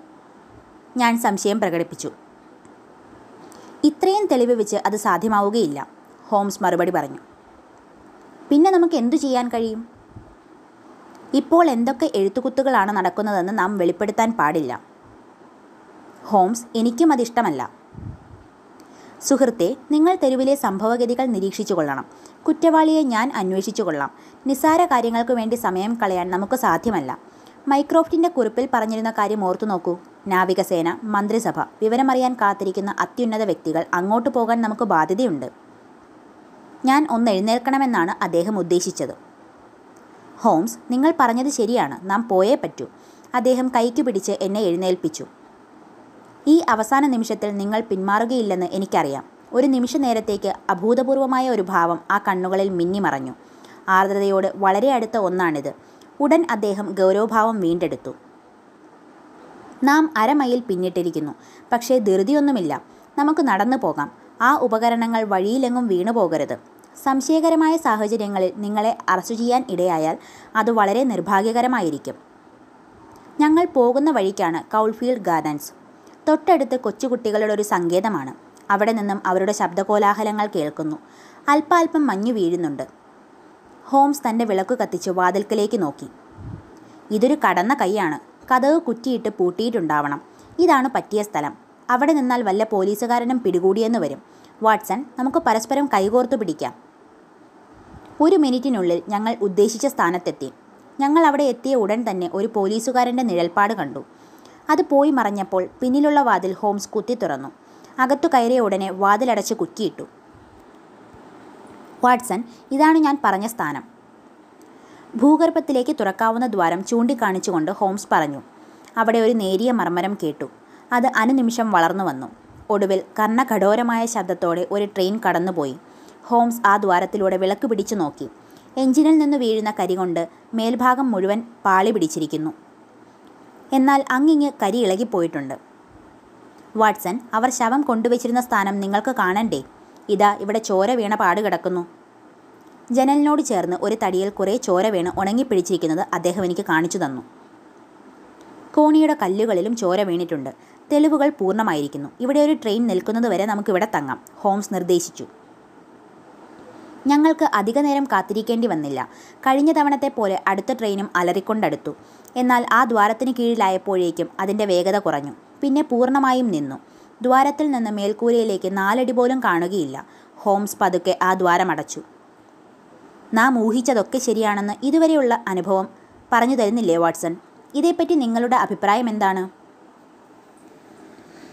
ഒരു മാസ്റ്റർ പീസ്. ഇത്ര വലിയ നേട്ടം നിങ്ങൾക്ക് ഇന്നോളം ഉണ്ടായിട്ടില്ല ഞാൻ പറഞ്ഞു. അത് ഞാൻ സമ്മതിക്കുകയില്ല. ശവശരീരം ട്രെയിനിന്റെ മുകളിലായിരുന്നു എന്ന് ഞാൻ ഊഹിച്ചില്ലേ? അത് അത്ര ദുർഗ്രഹമായ ഒരാശയമായിരുന്നില്ല. മറ്റുള്ളവയെല്ലാം വെറും അനിവാര്യ ഘടകങ്ങൾ മാത്രമാണ്. വൈഷമ്യങ്ങളെല്ലാം നാം തരണം ചെയ്തുവെന്ന് പറയാറായിട്ടില്ല. നമുക്ക് സഹായകരമായ മറ്റെന്തെങ്കിലും കൂടി ഉണ്ടോ എന്ന് നോക്കാം. അടുക്കളയിലേക്ക് കോണി വഴി ഞങ്ങൾ ഒന്നാം നിലയിലെത്തി. ആദ്യം കാണുന്നത് ഭക്ഷണമുറിയാണ്. നന്നായി അലങ്കരിച്ചിട്ടുണ്ട്. എന്നാൽ ഞങ്ങൾക്ക് താല്പര്യമുള്ളതൊന്നും അവിടെ കണ്ടില്ല. അടുത്തത് കിടപ്പുമുറിയാണ്. അവിടെയും പ്രത്യേകതയൊന്നും കണ്ടില്ല. മൂന്നാമത്തെ മുറിയിൽ ഹോംസ് സൂക്ഷ്മ പരിശോധന നടത്തി. അവിടെ പുസ്തകങ്ങളും പത്രങ്ങളും കൂട്ടിയിട്ടിരിക്കുന്നു. അദ്ദേഹം അതൊക്കെ ഇളക്കി നോക്കി. ഡ്രോയറുകളും കബോർഡുകളും തുറന്നു നോക്കി. ഒരു ഫലവും ഉണ്ടായില്ല. ഒരു മണിക്കൂറോളം ഇങ്ങനെ കഴിച്ചുകൂട്ടി. ആ ദുഷ്ടൻ എല്ലാ പഴുതുകളും അടച്ചിരിക്കുന്നു. അയാളുടെ മേൽ കുറ്റം തെളിയിക്കത്തക്ക യാതൊന്നും കണ്ടുകിട്ടിയിട്ടില്ല. കത്തുകൾ പോലും കാണാനില്ല. അവ നശിപ്പിക്കുകയോ മാറ്റിവെക്കുകയോ ചെയ്തിട്ടുണ്ടാവണം. ഇത് ഒടുവിലത്തെ അവസരമാണ്. ഡെസ്കിന്റെ മുകളിലിരുന്ന് ഒരു ചെറിയ പണപ്പെട്ടി ഹോംസ് എടുത്തു. ഉളി ഉപയോഗിച്ച് അത് തുറന്നു. അതിൽ കുറേ കടലാസുകൾ ചുരുട്ടി വെച്ചിരിക്കുന്നു. അതിൽ നിറയെ സംഖ്യകളും കണക്കുകളുമാണ്. അവ എന്തിനെക്കുറിച്ചാണെന്ന് യാതൊരു കുറിപ്പുമില്ല. ജലമർദ്ദം ഒരു ചതുരശ്ര ഇഞ്ചിലുള്ള മർദ്ദം എന്നീ വാക്കുകൾ മാത്രം ആവർത്തിച്ചിട്ടുണ്ട്. ഇതിന് അന്തർവാഹിനിയുമായി ബന്ധമുണ്ടെന്ന് ഈ വാക്കുകൾ സൂചിപ്പിച്ചു. അക്ഷമനായി അദ്ദേഹം ആ പെട്ടി തട്ടിക്കുടഞ്ഞിട്ടു. പിന്നെ അതിലുണ്ടായിരുന്നത് വർത്തമാന പത്രങ്ങളുടെ കുറേ തുണ്ടുകടലാസുകൾ നിറച്ച ഒരു കൂട് മാത്രമായിരുന്നു തുണ്ടുകടലാസുകൾ അദ്ദേഹത്തിന്റെ പ്രത്യേക ശ്രദ്ധയാകർഷിച്ചു. വാട്സൺ ഇതെന്താണ്? നോക്കൂ. ഡെയിലി ടെലഗ്രാഫിലെ പരസ്യകോളത്തിൽ നിന്ന് കുറേ സന്ദേശങ്ങൾ വെട്ടിവെച്ചിരിക്കുന്നു. ഒരു പത്രപേജിന്റെ വലതുമേൽഭാഗമാണ്. തീയതി കാണുന്നില്ലെങ്കിലും സന്ദേശങ്ങൾ ക്രമമായി അടുക്കി വെച്ചിട്ടുണ്ട്. ആദ്യത്തേത് ഉടനെ മറുപടി അയക്കണം. വ്യവസ്ഥകൾ അംഗീകരിച്ചിരിക്കുന്നു. കാർഡിൽ കാണുന്ന വിലാസത്തിൽ വിശദവിവരങ്ങൾ അറിയണം. പീറോറ്റ് അടുത്തത് ഇങ്ങനെയാണ്. വിവരിക്കാൻ വളരെ ബുദ്ധിമുട്ടുണ്ട്. പൂർണ വിവരങ്ങൾ അടങ്ങിയ റിപ്പോർട്ട് അയക്കണം. സാധനം കിട്ടിയാലുടൻ പ്രതിഫലം തരാം. പീറോറ്റ്. മൂന്നാമത്തെ സന്ദേശത്തിന്റെ ഉള്ളടക്കം. അത്യാവശ്യ കാര്യമാണ്. കരാർ പൂർത്തിയാക്കാത്ത പക്ഷം വാഗ്ദാനം പിൻവലിക്കും. കത്ത് മുഖേന കൂടിക്കാഴ്ച നിശ്ചയിക്കുക. പരസ്യം മുഖേന ഉറപ്പ് തരുന്നതാണ്. പീറോറ്റ്. ഏറ്റവും ഒടുവിലത്തേത്. തിങ്കളാഴ്ച രാത്രി ഒമ്പതിന് ശേഷം. രണ്ടു ടാപ്പുകൾ. നമ്മൾ മാത്രം. സംശയാലുവാകേണ്ട. സാധനം കിട്ടിയാൽ രൊക്കം പണം നൽകണം. പീറോറ്റ്. വാട്സൺ സാമാന്യം പൂർണമായ റെക്കോർഡുകളാണിത്. ഇനിയും ആ മനുഷ്യനെ കൂടി പിടികിട്ടിയാൽ മതി ഹോംസ് പറഞ്ഞു. അദ്ദേഹം എന്തോ ചിന്തയിൽ മുഴുകിയിരിക്കുകയാണെന്ന് തോന്നുന്നു. മേശപ്പുറത്ത് താളം പിടിച്ചുകൊണ്ട് അദ്ദേഹം ഇരുന്നു. ഒടുവിൽ അവിടെ നിന്നും എഴുന്നേറ്റു. പൊതുവെ കാര്യങ്ങൾ അത്ര വിഷമകരമല്ലെന്ന് പറയാം. ഇവിടെ ഇതിൽ കൂടുതലൊന്നും ചെയ്യാനില്ല. നമുക്കിനി ഡെയിലി ടെലിഗ്രാഫ് ഓഫീസിലേക്ക് പോകാം. അങ്ങനെ ഈ സുദിനത്തിലെ ജോലി അവസാനിപ്പിക്കാം. അടുത്ത ദിവസം പ്രഭാതഭക്ഷണം കഴിഞ്ഞപ്പോൾ മുൻകൂട്ടി നിശ്ചയിച്ചിരുന്ന പ്രകാരം മൈക്രോഫ്റ്റും ലെസ്ട്രേഡും എത്തിച്ചേർന്നു. തലേന്നാൾ നടത്തിയ അന്വേഷണത്തിന്റെ വിവരങ്ങൾ ഷെല്ലക് ഹോംസ് വിവരിച്ചു കൊടുത്തു. ഞങ്ങൾ നടത്തിയ ഭവനഭേദനത്തിന്റെ കഥ ഏറ്റുപറഞ്ഞപ്പോൾ ആ ഉദ്യോഗസ്ഥൻ തലകുലുക്കി. മിസ്റ്റർ ഹോംസ് ഞങ്ങൾക്കിതൊക്കെ ചെയ്യാൻ ബുദ്ധിമുട്ടുണ്ട്. അതുകൊണ്ട് ഞങ്ങൾക്ക് ലഭ്യമല്ലാത്ത വിവരങ്ങൾ താങ്കൾക്ക് കിട്ടുന്നു. ചിലപ്പോൾ നിങ്ങൾ ഇതിനപ്പുറവും ചെയ്തെന്ന് വരും. നിങ്ങളുടെ സുഹൃത്ത് ആപത്തിൽ അകപ്പെടുകയും ചെയ്യും. വാട്സൺ ഇംഗ്ലണ്ട് നമ്മുടെ ജന്മഭൂമിയാണ്. സുന്ദരമായ ഭൂപ്രദേശമാണ്. എത്രയോ രക്തസാക്ഷികൾ ഈ രാഷ്ട്രത്തിനു വേണ്ടി ജീവൻ ബലിയർപ്പിച്ചിരിക്കുന്നു. മൈക്രോഫ്റ്റ് ഞങ്ങളുടെ പ്രവൃത്തിയെപ്പറ്റി നിങ്ങൾ എന്തു പറയുന്നു? അതിശ്രേഷ്ഠം അഭികാമ്യം ഷെർലക് എന്നാൽ അതിന്റെ പ്രയോജനം എന്താണ്? മേശപ്പുറത്ത് കിടന്ന ഡെയിലി ടെലിഗ്രാഫ് അദ്ദേഹം കയ്യിലെടുത്തു. പീറോട്ടിന്റെ പരസ്യം നിങ്ങൾ ഇന്ന് കണ്ടോ? എന്ത്? മറ്റൊന്നുകൂടിയുണ്ടോ അതെ ഈ കാണുന്നതാണ്. ഇന്ന് അതേ സമയം അതേ സ്ഥലം. രണ്ട് ടാപ്പുകൾ. അങ്ങേയറ്റം പ്രാധാന്യമുള്ളത് നിങ്ങളുടെ സുരക്ഷിതത്വം ഉറപ്പുവരുത്തുക. പീറോട്ട് എന്റെ ദൈവമേ നമ്മളവനെ പിടിച്ചുവെന്ന് അവൻ മറുപടി കൊടുത്തിരുന്നെങ്കിൽ ലെസ്ട്രേഡ് അത്ഭുതം പ്രകടിപ്പിച്ചു.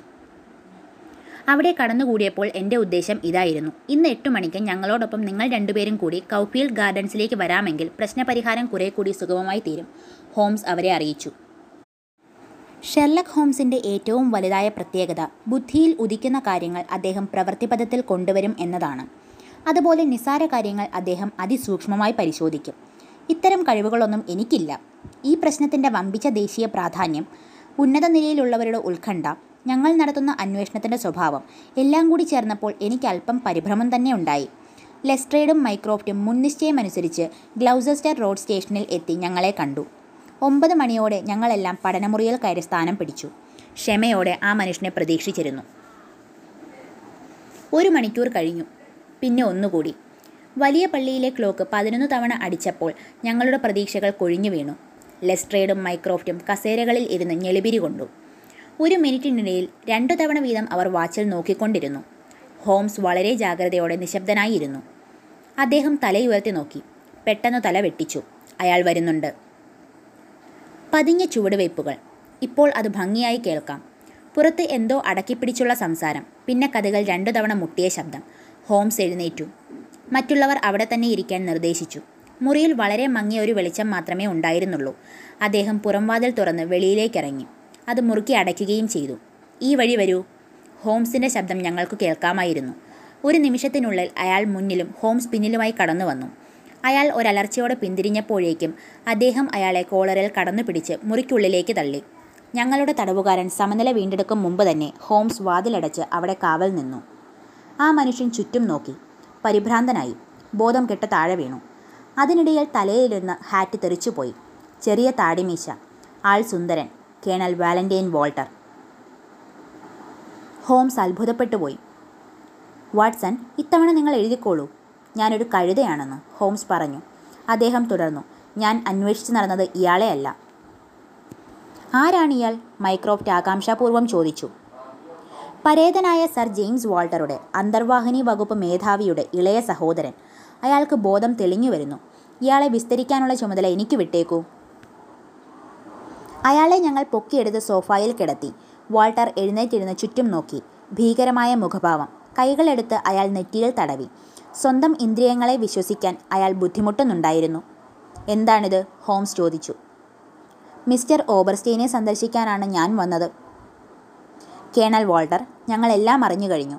ഒരു ഇംഗ്ലീഷുകാരൻ ഇങ്ങനെ പെരുമാറുന്നത് വളരെ അന്യായമല്ലേ?